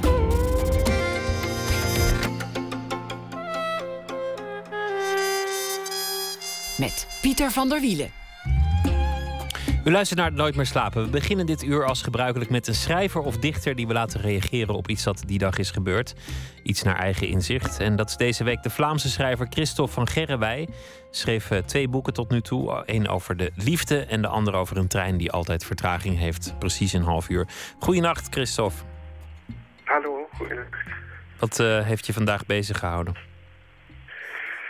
Uh, wel, de maandag heb ik over uh, de televisie verteld, gisteren over Facebook. En vandaag uh, heb ik de krant gelezen, of alleszins gekeken hoe de krant nieuws maakt. En of dat uh, onlangs, of de afgelopen jaren op een andere manier is gebeurd. Welke krant heb je daartoe geraadpleegd? Uh, ik lees uh, redelijk veel kranten, maar uh, de tekst die ik heb geschreven gaat over de Frankfurter Allgemeine Zeitung, de Duitse krant. Een Dat- van de meest, ja, kan je zeggen, misschien een van de meest traditionele kranten die er nog bestaat. In die zin dat er nog heel veel tekst in staat. Veel tekst, weinig plaatjes, niet hele Ja. eh, vette koppen. Gewoon echt een, Mm. een degelijke krant. Ik ben benieuwd naar Ja. je verhaal. Ook tijdens de zomermaanden zitten er mensen in bibliotheken. Ze schrijven hun naam in een gelijnd gastenboek en nemen een gratis vers geslepen potlood. Dit is de zaal waarin leer- en kartongebonden kranten worden opgevraagd. Wat ooit een stapeltje dun en kreukend papier was, zoekt steun bij elkaar en in plaats van bevuild en gescheurd te worden afgevoerd, overleeft het samen in boekvorm. Een man heeft de Frankfurter Allgemeine Zeitung opgevraagd. Juli, augustus en september van 25 jaar geleden. 1989. De nieuwswaarde valt bijna volledig samen met het vallen van de Berlijnse muur in de late herfst. En toch had ook dat jaar een zomer met actualiteit in de krant. Aan de balie blijken echter enkel augustus en september te liggen. Wat stom heeft hij zich vergist bij het invullen van de elektronische aanvraag. Exact de dag van 25 jaar geleden ligt dan nog onzichtbaar in de archieven. Lusteloos bladert hij door augustus en september. Grote bladzijden, zwaar ondanks de beperkte grammage, met meer tekst op één vel dan nu in bijna de hele krant en met slechts één of hoogstens twee afbeeldingen per dubbelpagina. Dan komt er een papiertje tevoorschijn uit het bijna lachwekkend onhandige boek. Juli niet aanwezig, heeft iemand in drukletters op het aanvraagformulier gekrabbeld. De krant, zo schrijft Hegel in 1899 in zijn dagboek, is het ochtendgebed van de moderne mens. Maar wie luistert er dan als we de krant lezen? En als er iemand onze gebeden verhoort, worden ze dan ook voor altijd bewaard. Het is een mooi ritueel, hè, de, de, de krant. Mhm. Het is, iets waar, het is iets waar ik zelf echt aan gehecht ben. Om, om, eh, om, om zo'n ja, zo'n onhandig stuk vlekkend papier... 's ochtends tot je te nemen. Dat, er zijn natuurlijk veel handigere manieren om het te doen op je iPad. Maar ik, ik ben zelf gehecht aan zo'n nat geregende krant... waar iemand met zijn tengels eh, aan heeft gezeten... die, die daardoor voor, door de regen heeft gefietst... en die ook een beetje afgeeft... en waar een stuk van af is gescheurd. En waar dan ook eigenlijk nieuws in staat dat je al lang kent. Ja, meestal wel, dat klopt. Ik, eh, ik moet toegeven dat ik wel een beetje heimwee heb naar de, de grote kranten. Ik bedoel, kranten op groot formaat, wat in het Nederlands taalgebied, eh, voor zover ik weet, toch nog eigenlijk niet meer bestaat. Omdat, precies misschien omdat het net zo onhandig is en ook omdat je ja, gewoon op eh, grote pagina's eh, heel veel tekst tegelijkertijd had, terwijl je nu vaak gezien het formaat van de krant eigenlijk één of twee of drie artikels per pagina hebt. Dus het, het had toch iets, ik herinner me nog goed, het had toch iets heel bijzonder ook om, eh, om die pagina's te moeten omvouwen, om ze te kunnen lezen en dergelijke meer. En op het terras waaien weg. En in, in de trein Ja, heb je niet de ruimte om, om degene naast je. Die moet je dan steeds aanporen met. eh, Hoe zie jij de toekomst van de krant? Want je, want je spreekt al in, in verleden tijd.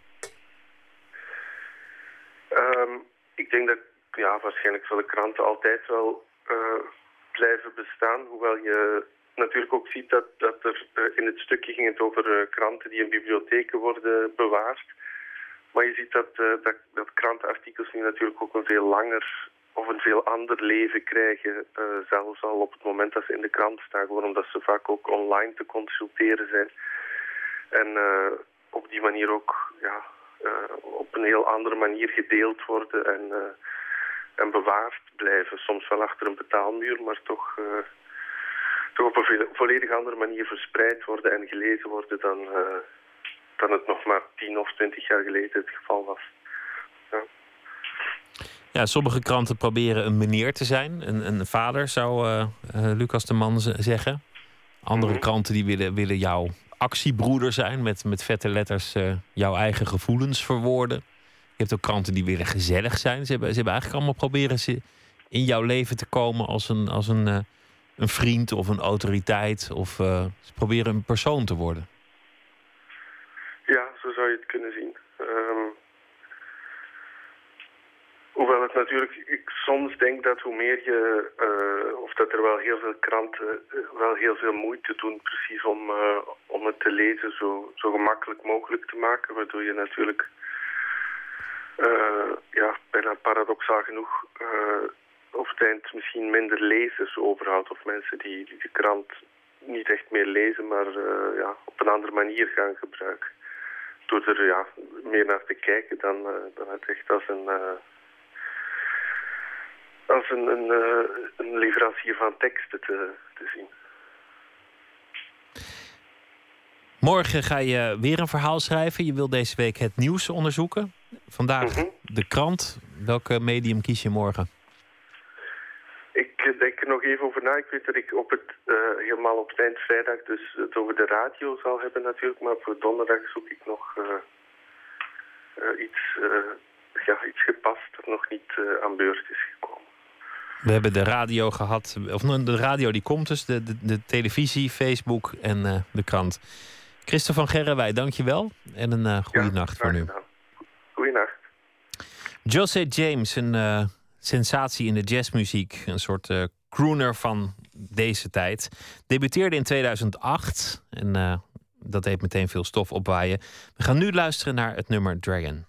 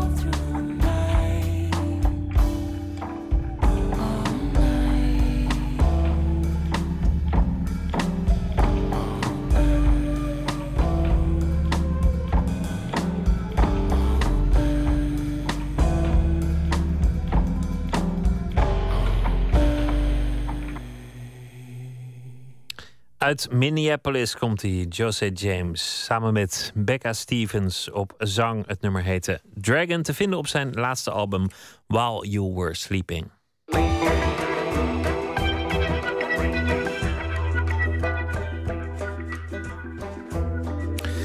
Wat als de Griekse held Odysseus eigenlijk uit Zeeland was gekomen? In Vlissingen zijn ze de hele Odyssee overhoop aan het halen tot een eh, muziektheaterspektakel met de titel O die Zee. Een moderne bewerking van Homerus' klassieke Odyssee.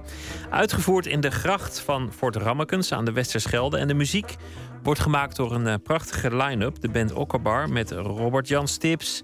En is geschreven door half liedjes schrijvend Nederland. Huub van der Lubbe, Marieke Jager, Torre Floriem, Eefje de Visser, George Kooijmans, Tjeerd Bomhoff en Daniel Lohuus.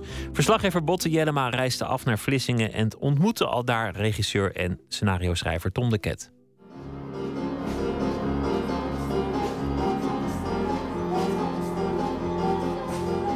Ten oosten van Vlissingen staat een 16e eeuws verdedigingswerk. Nou, we lopen nu op eh, zeg maar de oude fortmuur van Fort Rammekens. Het is trouwens het oudste zeefort van, eh, van Europa. In de Gouden Eeuw werden de schepen bevoorraad en lagen ze er te wachten op gunstige wind. De VOC-kapiteinen die bivakkeerden hier al. Fort Rammekes. Het ligt pal aan de Westerschelde en wordt nu beschermd met een hoge dijk. Dit is wel een van de allermooiste plekken van Nederland. Kijk, je ziet hier die grote zeeschepen in de Westerschelde. Dan zie je als je over de rand kijkt, hier, eh, de slotgracht. We zijn boven op het fort. Aan de overkant van de gracht is een overdekte tribune. En dan zie je hier eh, nou, de slotgracht waarop gespeeld wordt. Ja. Met vlotten, maar daarop geschilderd een mooie oude waterkaart. Het water is het podium voor Tom de Ket's locatietheater. Met het fort als majestueus decor. Maar natuurlijk ook in al die bootjes die je daar ziet. eh, en dan komen mensen, al- die sirenes komen zo meteen op. eh, die drijven in hun eigen haar.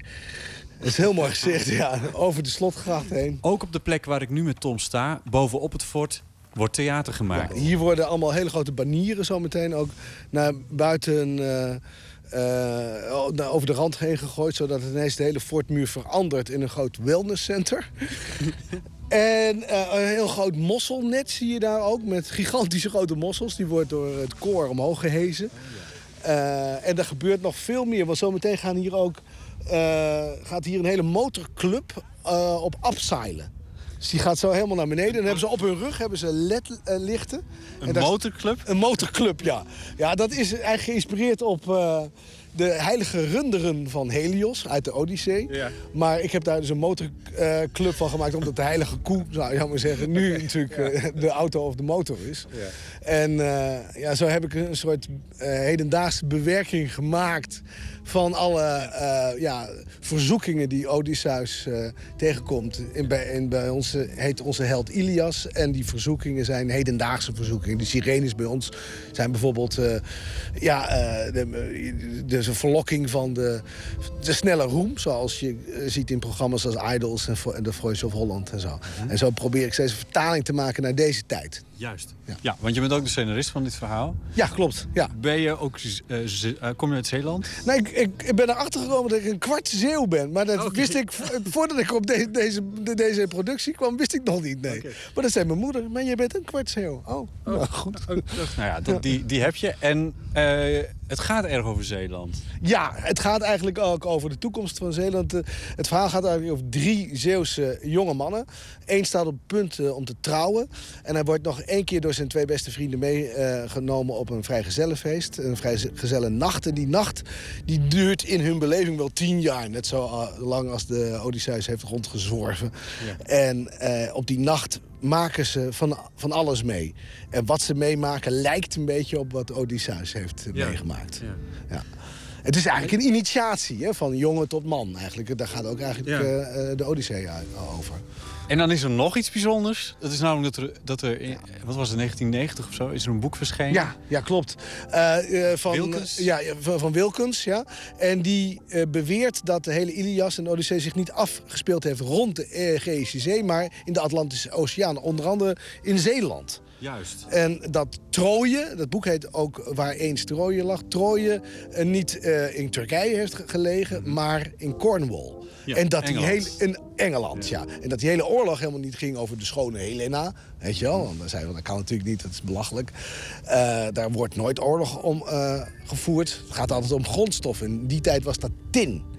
En daar in Cornwall lagen die tinmijnen. En daar hebben ze ook allemaal vondsten gevonden van hele grootschalige veldslagen.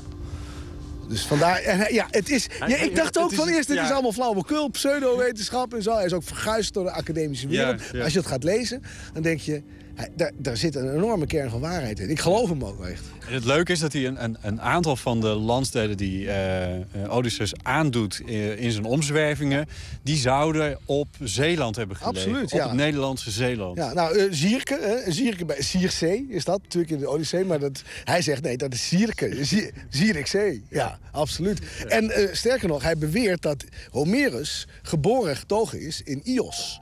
Eh, eh, Ios eh, is, is, is in zijn eh, in, eh, ja, is Sint-Joosland. En dat ligt hier vlakbij. Nieuwe Sint-Joosland. Op oude kaarten van Zeeland wordt het aangegeven als Iosland. Met een I. Ios was dus vroeger een eilandje, maar dat is door landaanwinning is dat een onderdeel van Walcheren geworden. Ken je Henkie de Hamer? Ja, ja, gek Henkie. Nou, zo gek was hij niet. Hij heeft geologie gestudeerd in Utrecht. Henkie? Ja, ik heb hem gebeld en gevraagd of ik kon onderzoeken waar de kustlijn van Iosland heeft gelopen. Waarom? Omdat ik dan precies kan nagaan waar de begraafplaats van het antieke Joosland heeft gelegen. Hoezo dan? Omdat de Kelten uit die tijd hun doden begroeven op de meest westelijke punt van het leefgebied. In dit geval Joosland. Met hun hoofd naar het westen, waar de maan ondergaat. En daar heeft Je hij... wijst dan Ja, naar links. ik, ik, ik wijs naar links, dat kan de luisteraar natuurlijk niet horen, maar daar ligt het ook. Ja, achter de havens van Vlissingen. Precies. Oké. Ja. En daar heeft daar, daar- hij heeft daar enorme verhandelingen over. Bladzijden, bladzijden lang. Eh, Dus eh, dat zit ook allemaal in dit stuk. Ik zou net zeggen, het is ook eigenlijk een te mooi verhaal om het helemaal te gaan checken en eh, om dat uit te diepen misschien. Ja, ik zeg altijd maar, in de leugen eh, zit meer waarheid dan andersom. Dus jij wil naar binnen? Nou, dat, dat, dat is toch de hel? De Hades, de Helmond? Van schelde? Nee, nee, zo bedoelde ik het niet. Oh, nou, ik wel. Dus jij wil naar de overkant? Naar gene zijde. Maar weinige keren terug. De pijp in, is de pijp uit. Nou, ik, ik moet dringend iemand spreken daar. Ik moet, ik moet. Tunnelvisie. Je zit, zit op een kruispunt ook eigenlijk. Van, nou ja, je, je ziet hier het zeegat, maar je ziet ook het pra- prachtige oude, oude fort. En je kan er heel erg mee. Ook al zit je alleen maar op de tribune en je kijkt hier rond, dan is het eigenlijk al genoeg. Ja. Maar het, het, het werkelijk bijzondere van dit hele project is dat er eh, een hele mooie kruisbestuiving is van ehm, nou ja, verschillende disciplines. Maar ook dat ongeveer twintig Nederlandse popbands hier allemaal songs voor hebben geschreven.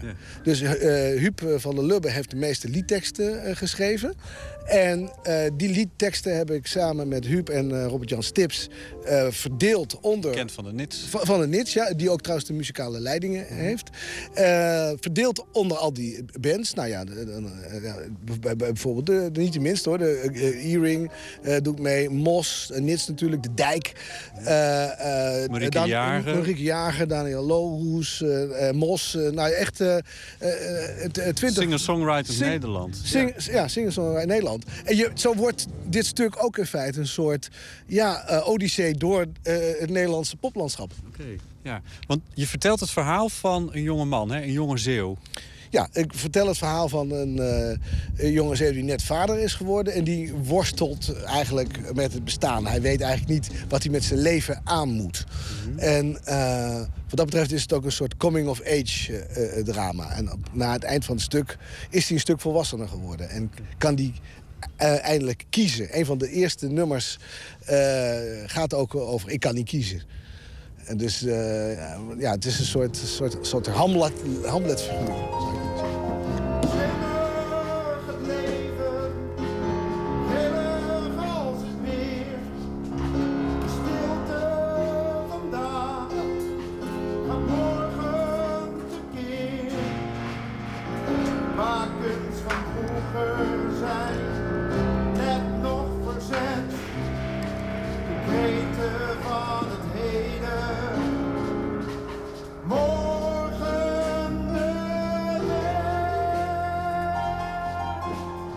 heb, het, eh, ik heb het dus een Homerische rockopera genoemd. ik vind het een mooie kruisbestuiving tussen eh, zeg maar echt een stevig eh, eh, popconcert en, en theater. Ja. Ja, iemand zei, nee, weet je, het is geen muziektheater, het is ook geen musical. het, is, het is stoer muziektheater. Dat eh, vind ik een goede omschrijving. Eh, We gebruiken trouwens in de vormgeving ook allemaal elementen uit eh, de hedendaagse popmuziek. Zoals glitter rock en, dat, en dat zit er allemaal in. Het is, het is ook echt uitpakken. Ja.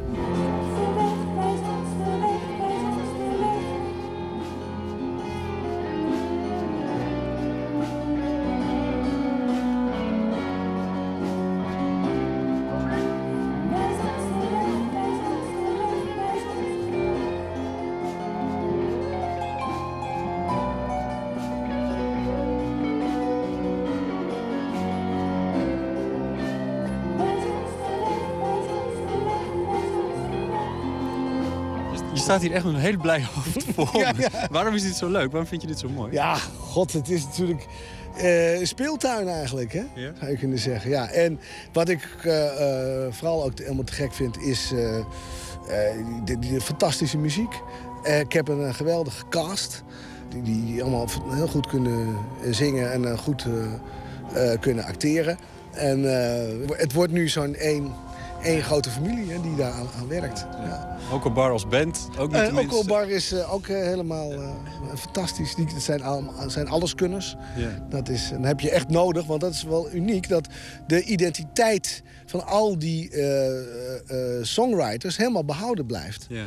Eh, dat, dat vond ik ook leuk om, om, om te proberen. Om eh, te zorgen dat je het ook herkent. Ja. Van, oh god, dat is een liedje van de Earring. Oh, dat is een, eh, een, liedje Jager, van, ja, van een- Eefje de Visser. Ja, Ja, ja, precies. En dat, dat, dat, dat heeft Robert-Jan heel goed gedaan, moet ik zeggen.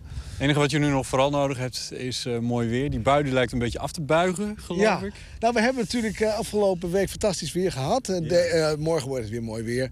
En natuurlijk, dat is, eh, dat is natuurlijk eh, het mooiste om te kunnen spelen met, eh, met, met, met mooi weer. Maar ja, ook als het regent, is het ook prachtig volgens mij. het publiek zit droog. Ja, precies. ja, ja. Aan de overkant tribune is overdekt. Ja. Heel goed. Laten we teruglopen. Je hebt nog veel te doen. Ja, zeker.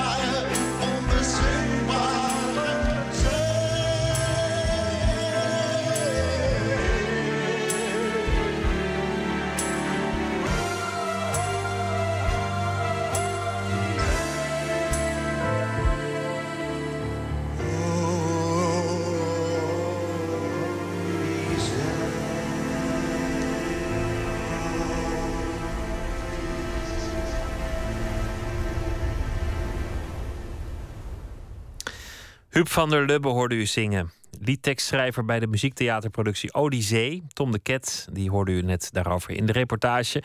Wordt eh, heel augustus gespeeld en vanaf zaterdag zijn er al try-outs te bezichtigen. Meer informatie via odyssee.com. Strange Weather, zo heet het vijf nummer tellende mini-album van de Engelse zangeres-gitariste Anna Calvi.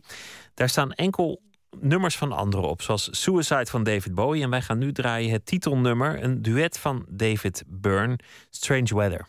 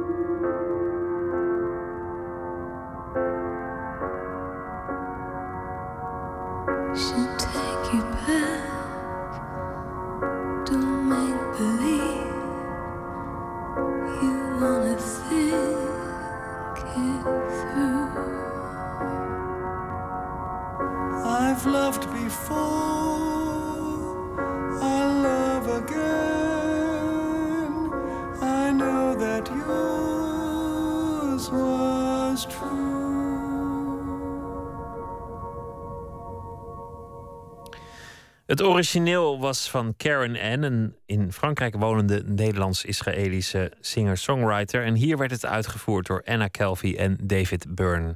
Strange Weather. Nooit meer slapen. Aanstaande zaterdag en zondag trekt bedenker en organisator Peppi Wiersma weer 400 en misschien wel 1500 mensen naar het Groninger platteland voor een nacht vol films, muziek, kwelderwandelingen en andere nachtelijke ervaringen vol visioenen, droom en spookbeelden. De Nacht van Elektra heet het. Een festival dat zich dit jaar concentreert rond een verlaten boerderij, Oud Bokum bij Kloosterburen. Goedenacht, Peppi. Ja, goeienacht. Wat is dat eigenlijk, een kwelderwandeling? Hoe, eh, hoe ziet dat eruit? een kwelderwandeling is eigenlijk een wandeling naar de kwelder. En als je dan echt een, een doorzetter bent, dan ga je ook nog echt in de kwelderwandeling wandelen. Maar kwelder is het gebied buiten dijks, zeg maar. Echt helemaal waar, eh, ja, waar het land langzaam wat wordt. Dus daar krijg je wel eh, vieze voeten van. Dat moet je niet op je mooiste nou, schoenen het ligt, doen. Het ligt, het ligt vaak, eh, vaak droog. Dus ehm, in dit geval ligt het droog. Maar als het springvloed is bijvoorbeeld, dan loopt het allemaal onder. Dus, maar op het moment is het gewoon, dan kun je daar gewoon lopen. Het is een heel mooi, prachtig gebied buiten Dijks. Het is een ongelooflijk mooi, stil gebied. Je bent zelf uh, paukenist, artistiek leider van een muziekgezelschap, docent aan het conservatorium in Den Haag. Ja. Dit festival is begonnen in 2008. Hoe is het begonnen? Wat was de gedachte? Eh, het is eigenlijk ontstaan toen ik eh, vaak naar Hilversum reed, naar mijn werk daar. En uh, s morgens zeer vroeg, want ik moest daar dan om half tien zijn. En dan ging ik hier om half zeven de deur uit. En dan zag ik vaak de zon opkomen over dat Groninger land. En het is een prachtige plek bij Elektra. Het is een, heel klein gehuchtje wat eh, rond het gemaal Elektra staat. Is een, het eerste elektrische gebouw van Nederland. Een heel prachtig gebouw waar de rivier langs stroomt. En het was gewoon zo'n plek waarvan je denkt... ja, hier moet eigenlijk gewoon iets gebeuren. Je moet, dit moeten meer mensen zien en meemaken. En toen heb ik een programma in elkaar gedraaid... en ben het gewoon gaan organiseren met een paar mensen. En dat was de eerste nacht van Elektra. En wat was er in Elektra waarvan je dacht, nog zonder de, de georganiseerde evenementen, dit moeten meer mensen meemaken? Wat, wat is daar normaal te beleven? Nou, het, is, ehm, het, het grappige is dat dit een, een gebied is in Nederland. Het is Noord-Groningen. Heel veel mensen denken bij Groningen aan Oost-Groningen eigenlijk. En dat is een heel uitgestrekt eh, gebied. Een eh, vrij leeg, kaal gebied eigenlijk. En eh, Noord-West-Groningen is heel anders van, van karakter. En dat zie je juist in die streek bij Elektra. Omdat je daar de rivier hebt die helemaal door het land kronkelt. En er is een mooi vissershaventje, Zoutkamp hier vlakbij. En het is een hele, eigenlijk een hele lieflijke streek die bijna niemand kent. Dus dat is een beetje, ja, dat, je wil zo graag dan dat mensen dat ook gaan zien en zien, ja, daar, daar iets gaan beleven. Ook de stilte van het land die hier is, het prachtige, ja, natuurlijk al die oude eh, graan, met de boerderijen, eh, waar veel graan werd verbouwd. En het is gewoon een heel mooi landschap. Dus ja, ja. Wat hoor je daar? delen. Als je daar s'nachts buiten festivaltijd eh, in, in het gras gaat liggen of in de kwelder eh, nou, dan loopt? hoor je echt heel weinig. Heel weinig. niks. Je hoort, nee, je hoort echt stilte. En dat kun je niet meer op veel plekken in Nederland eh, horen, in zoverre je stilte kan horen. Maar je hoort gewoon ja, de, de, de stilte van het land. Je ziet natuurlijk de, de, de, de sterren, want het is, er is, ja, je kunt gewoon heel ver kijken. En het is hier vaak mooie, heldere nachten waar je nog de sterren kunt zien. Er is heel weinig eh, verontreiniging wat dat betreft. Van licht, eh, ja, waar natuurlijk waar je in de Randstad zie je buitengewoon weinig van eh, wat er allemaal zich in, het hemel, in de hemel afspeelt. Maar en hier zie je dat gewoon heel mooi. Daar krijg je een hoop voor terug hoor, in de Randstad. Dat is absoluut waar. Die eh, boerderij, Oud Bokum, waar, Ja. eh, hoe ben je daar verzeld geraakt? Ehm, ik eh, liep vaak, ik ging daar vaak wandelen naar het Wad. En eh, die boerderij die staat daar al heel lang. En die staat ook al een tijd leeg. En ik kwam toevallig in contact met de eigenaar.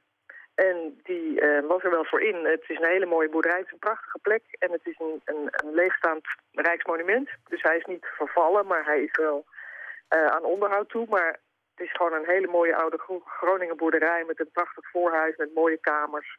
En dan natuurlijk een enorme schuur erachter. Mooie tuin eromheen. Eh, ja, mooie plek gewoon. En wat, wat hebben Werner Herzog, Schubert, eh, de videokunstenaar Guido van der Werven... allemaal te maken met, met die boerderij?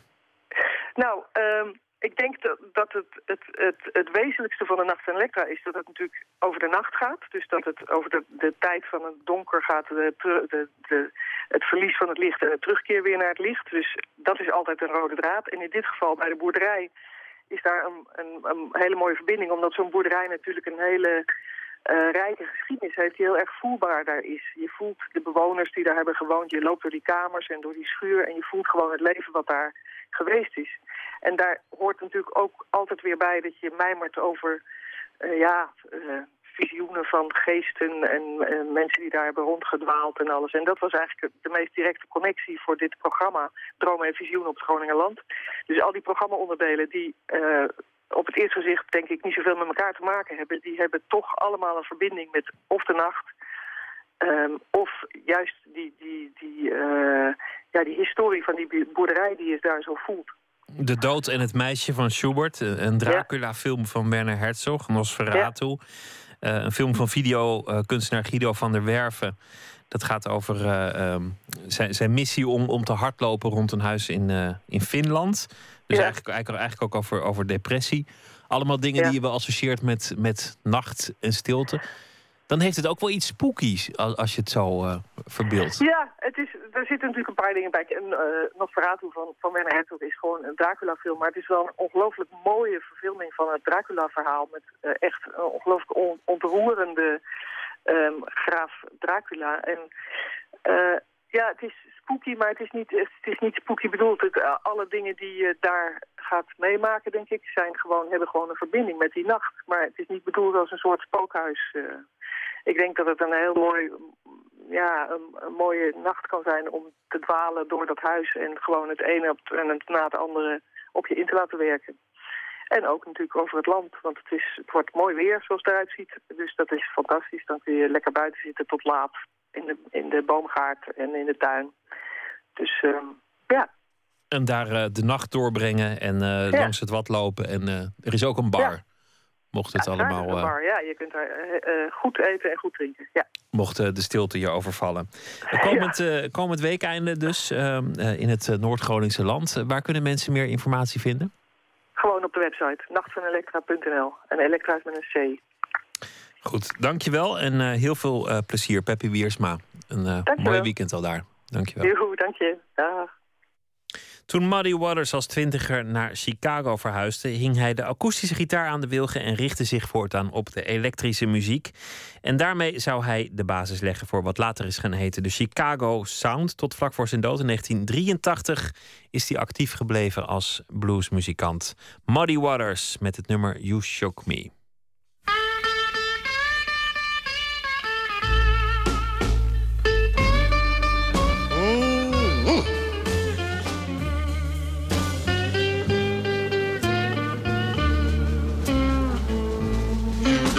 Shook me, baby. You shook me all night long.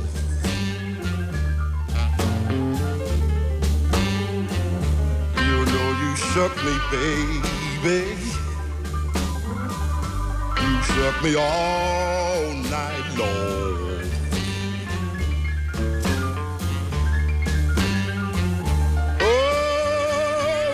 Kept on shaking me, darling. Oh, you messed up my happy home.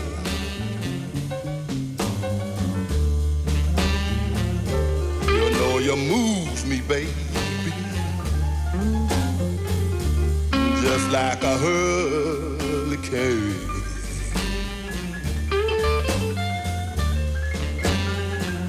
You know you moves me, baby. Just like a hurricane.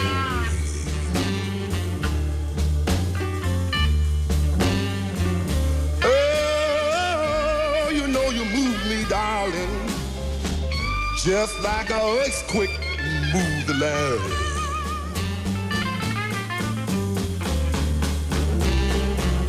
Oh, sometime what my poor wife and child go do.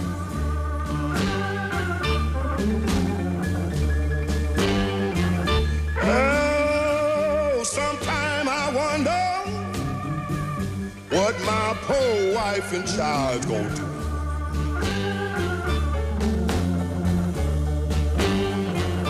Hey, you know you made me mistreat them, darling. Whoa, love with you.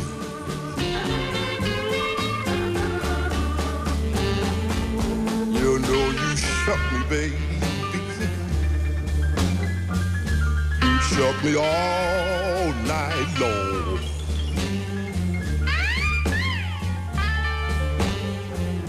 Mm-hmm. In de bluesmuziek wordt hij gezien als een eh, opvolger van eh, Robert Johnson, bijvoorbeeld Muddy Waters met het nummer You Shook Me.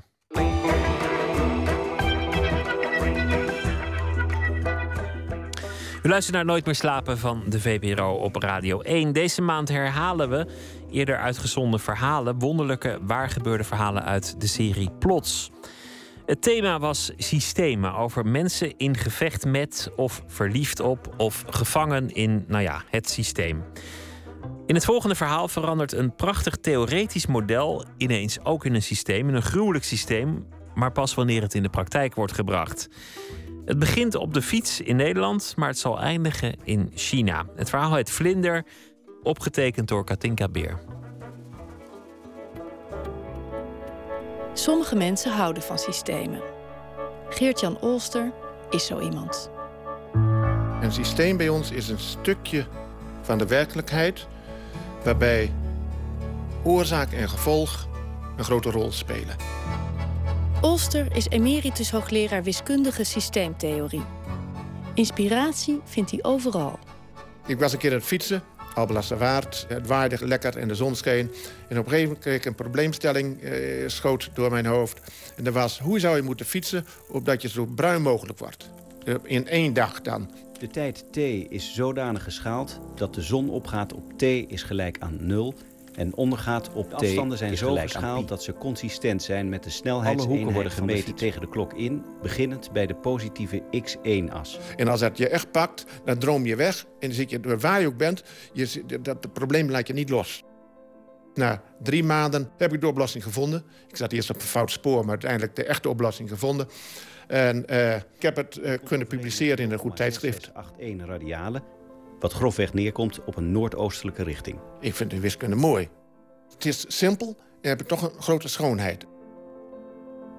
Maar deze wiskunde is niet geschikt voor de praktijk. Eh, nee, al die wegen en sloten en, en auto's en bomen en huizen is lastig. Dan moet je één grote betonvlakte maken van de hele lokale wereld hier. En dan kun je alle kanten op fietsen. Maar één van Olsters wiskundige systemen is wel uitgevoerd. Met grote gevolgen.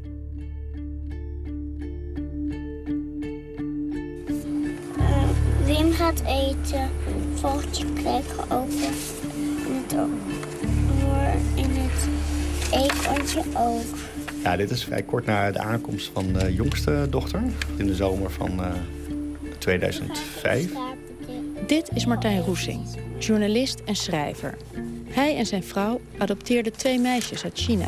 En mijn oudste leest daar mijn jongste voor. We worden echt zusjes zo. Ja. En hij is degene die erachter komt welke rol Geert-Jan Olster heeft gespeeld in China. Het begint bij de zoektocht van Roesing naar de biologische ouders van zijn dochters. Al vanaf het moment dat wij de kinderen kregen, zijn we bezig met te kijken van, ja, hoe het eigenlijk is gekomen. Roesing bezoekt de plekken waar zijn dochters te vondeling zijn gelegd, althans volgens de papieren, en de kindertehuizen waar ze naartoe zijn gebracht. Is. 还有这是一个那个派出所送来的。 Dit babytje is net geboren. Super klein hoofdje. Het is net vanochtend gevonden bij de poort. Ze weten nog niet of er wat meer is of niet. Als Roesing zich verder verdiept in de achtergrond van de miljoenen vondelingen in China, stuit hij op een toevallige ontmoeting in 1975 tussen Geert-Jan Olster en een Chinese wiskundige. Het was Martin Roesing die me opmerkzaam heeft gemaakt op mijn rol in dit geheel. Olster werkt in die tijd als jonge onderzoeker aan wat dan nog de Technische Hogeschool Twente heet. De Chinese wiskundige komt onverwacht langs en omdat zijn hoogleraar er die dag niet is, krijgt Olster het verzoek hem te ontvangen. Ja, het was gewoon iemand uit China, dat was duidelijk. Hij had een bril op, uh, middelmatig postuur. Het was iemand die voor een Chinees goed Engels sprak. En hij straalde zelfvertrouwen uit. Um, we hebben gewoon gezellig gepraat. En maar op een gegeven moment, ja, dan ben je een beetje uitgepraat. En waar zullen we het nu eens over hebben? Hè? Dat heb je ze nu dan, hè? zoiets.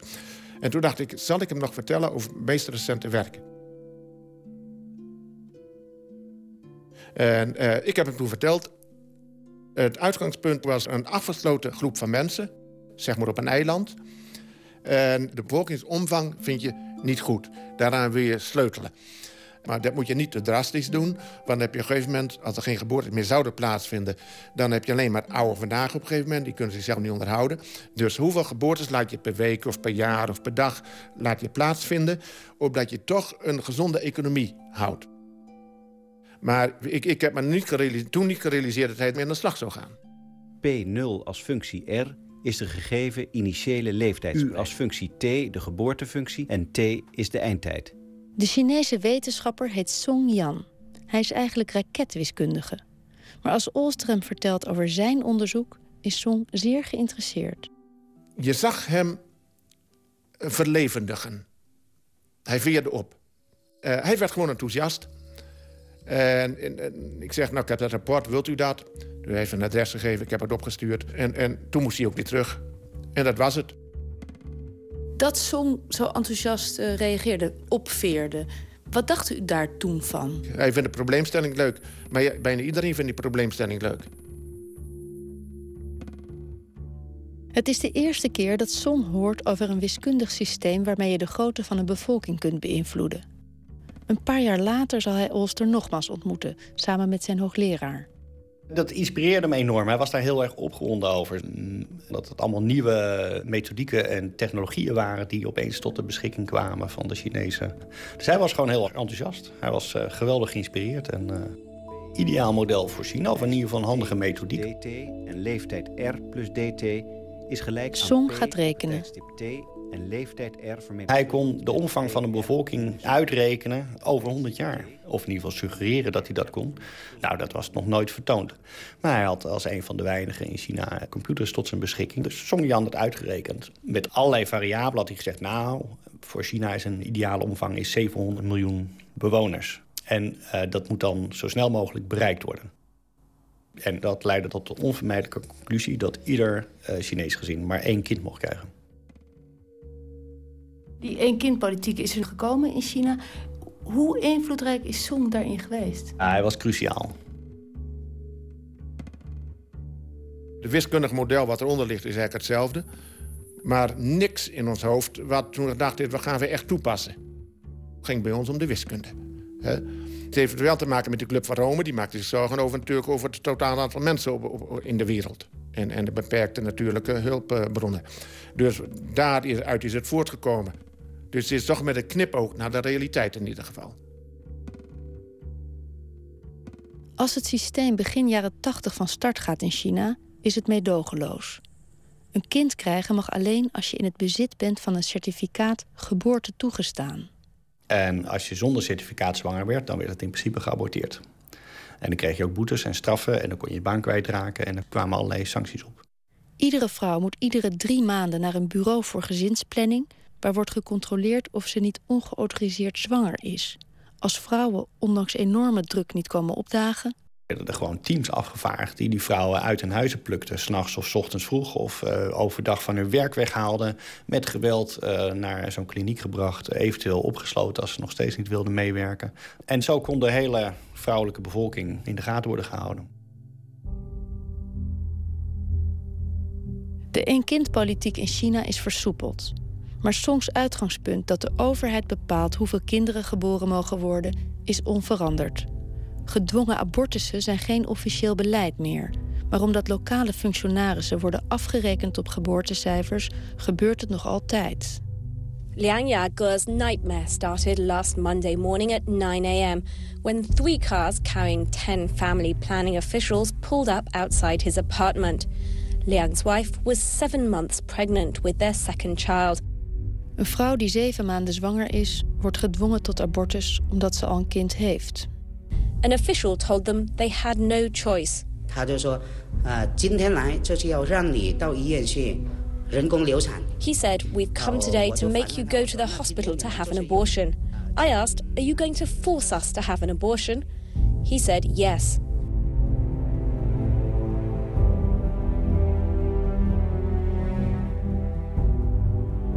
Ik voel me niet verantwoordelijk, want dan, dan, dan, dan zou de schuldvraag moeten opkomen, denk ik. Nee, zo is het niet. Ik bedoel, eh, geschiedenis krijgt zijn loop. Het is gebeurd zoals het gebeurd is. Anders was het waarschijnlijk ook wel gebeurd, met net ietsje anders. Mijn rol daarin zie ik een beetje aan, in- binnen de chaos-theorie. Dat vlindertje wat met, met zijn vleugeltjes wappert. En, en, en dat laat een, uiteindelijk eh, gaan een vliegje gaat vliegen. En dan komt, dat rolt een steentje om. En dan een groter steentje, nog een groter steentje. Uiteindelijk komt er een orkaan. Dus u bedoelt, u bent dat vlindertje? Ik ben, ja, en voor mij zijn er misschien wel kleinere vlindertjes. Van hoe zijn wij op het idee gekomen om dit te doen? Eh, waarom ben ik in Twente terechtgekomen? Hè, waarom ben ik wiskunde gaan studeren? Ik bedoel, daar heeft ook weer oorzaken gehad. Dus bedoel, waar leg je het begin neer? Dat is er dus eigenlijk niet. Volgens Martijn Roesing had het systeem er heel anders uit kunnen zien. Propaganda in plaats van dwang, bonussen voor kleine gezinnen. Door de economische ontwikkeling alleen al zouden de Chinezen veel minder kinderen hebben gekregen dan Song had berekend. Want op het moment dat je welvarender wordt en zekerder wordt van je bestaan, dan heb je bijvoorbeeld ook voor je oude dag minder kinderen nodig. En toch denkt Olster dat het niet zo slecht is dat zijn systeem in de praktijk is gebracht. Ik, ik denk op microscopisch niveau, op, op gezinsniveau, dat het vaak schrijnend is. Macroscopisch gezien is het goed natuurlijk dat er reductie heeft plaatsgevonden. Kijk, met de totale aantallen, met, de, de cijfers zijn niet zo hard te maken... maar wat ik gelezen heb, is, is toch dat deze één-kindpolitiek ervoor heeft gezorgd... dat er tussen de 200 miljoen en 400 miljoen mensen, Chinezen, minder zijn geboren. Eh dat heeft natuurlijk toch ook grote consequenties voor het hele land. Eh, Dat kon niet doorgroeien. Olster is er zelfs een beetje trots op dat hij de loop van de geschiedenis mede heeft bepaald.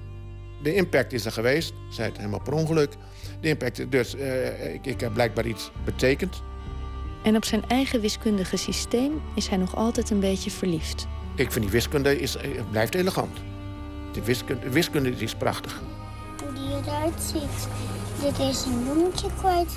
Martijn Roesing heeft de biologische ouders van zijn dochters nog niet gevonden. Maar dat hij hen te danken heeft aan het één-kindbeleid, daarvan is hij zeker.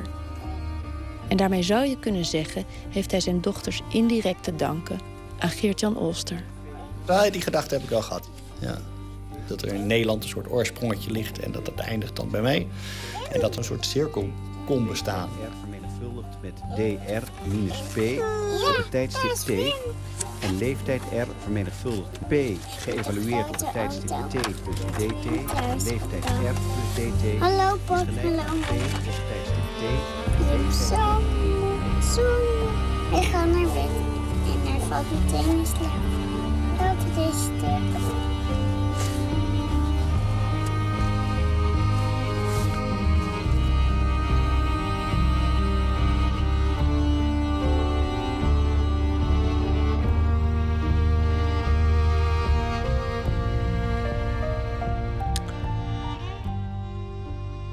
U hoorde Vlinder, een verhaal opgetekend door Katinka Beer, eerder uitgezonden in het radioprogramma Plots. Eindredactie van het programma was in handen van Jair Stijn. Meer verhalen over bedenkelijke systemen of eh, hoe systemen het individu kunnen knakken. Surf naar de Plots website vpro.nl/slash plots. Alle afleveringen zijn daar nog eh, terug te beluisteren. Dit was Nooit meer slapen voor deze nacht. Morgen zijn we er weer na middernacht. Dan komt acteur René van het Hof langs, oprichter van theatergroep Carver. Speelde ook in een aantal films: Matterhorn, Alles is Liefde, Flodder en tv-series als Jiske Vet. Voor zijn rol in de voorstelling Met mijn vader in bed wegens omstandigheden is hij genomineerd voor de Louis d'Or, de belangrijkste toneelprijs van Nederland voor de beste mannelijke hoofdrol. En in, het serie, eh, in de serie Het Keerpunt op pad met de Irakese dichter en romanschrijver Rodan Al-Ghalidi, die in de jaren 90 Irak ontvluchtte en uiteindelijk terechtkwam in Nederland. Morgen dus, na middernacht. Eh, u kunt ons bereiken via Twitter, VPRO NMS... of via de mail nooit meer slapen, VPRO.nl. Zometeen op deze zender de VARA met eh, Francisco van Jolen met De Nacht van Jolen. En daarin gaan ze het hebben over hacken. Het hacken van computers en eh, hoe je dat kunt leren en in praktijk brengen. Ik wens je nog een hele leuke nacht, morgen een leuke dag en graag weer tot dan.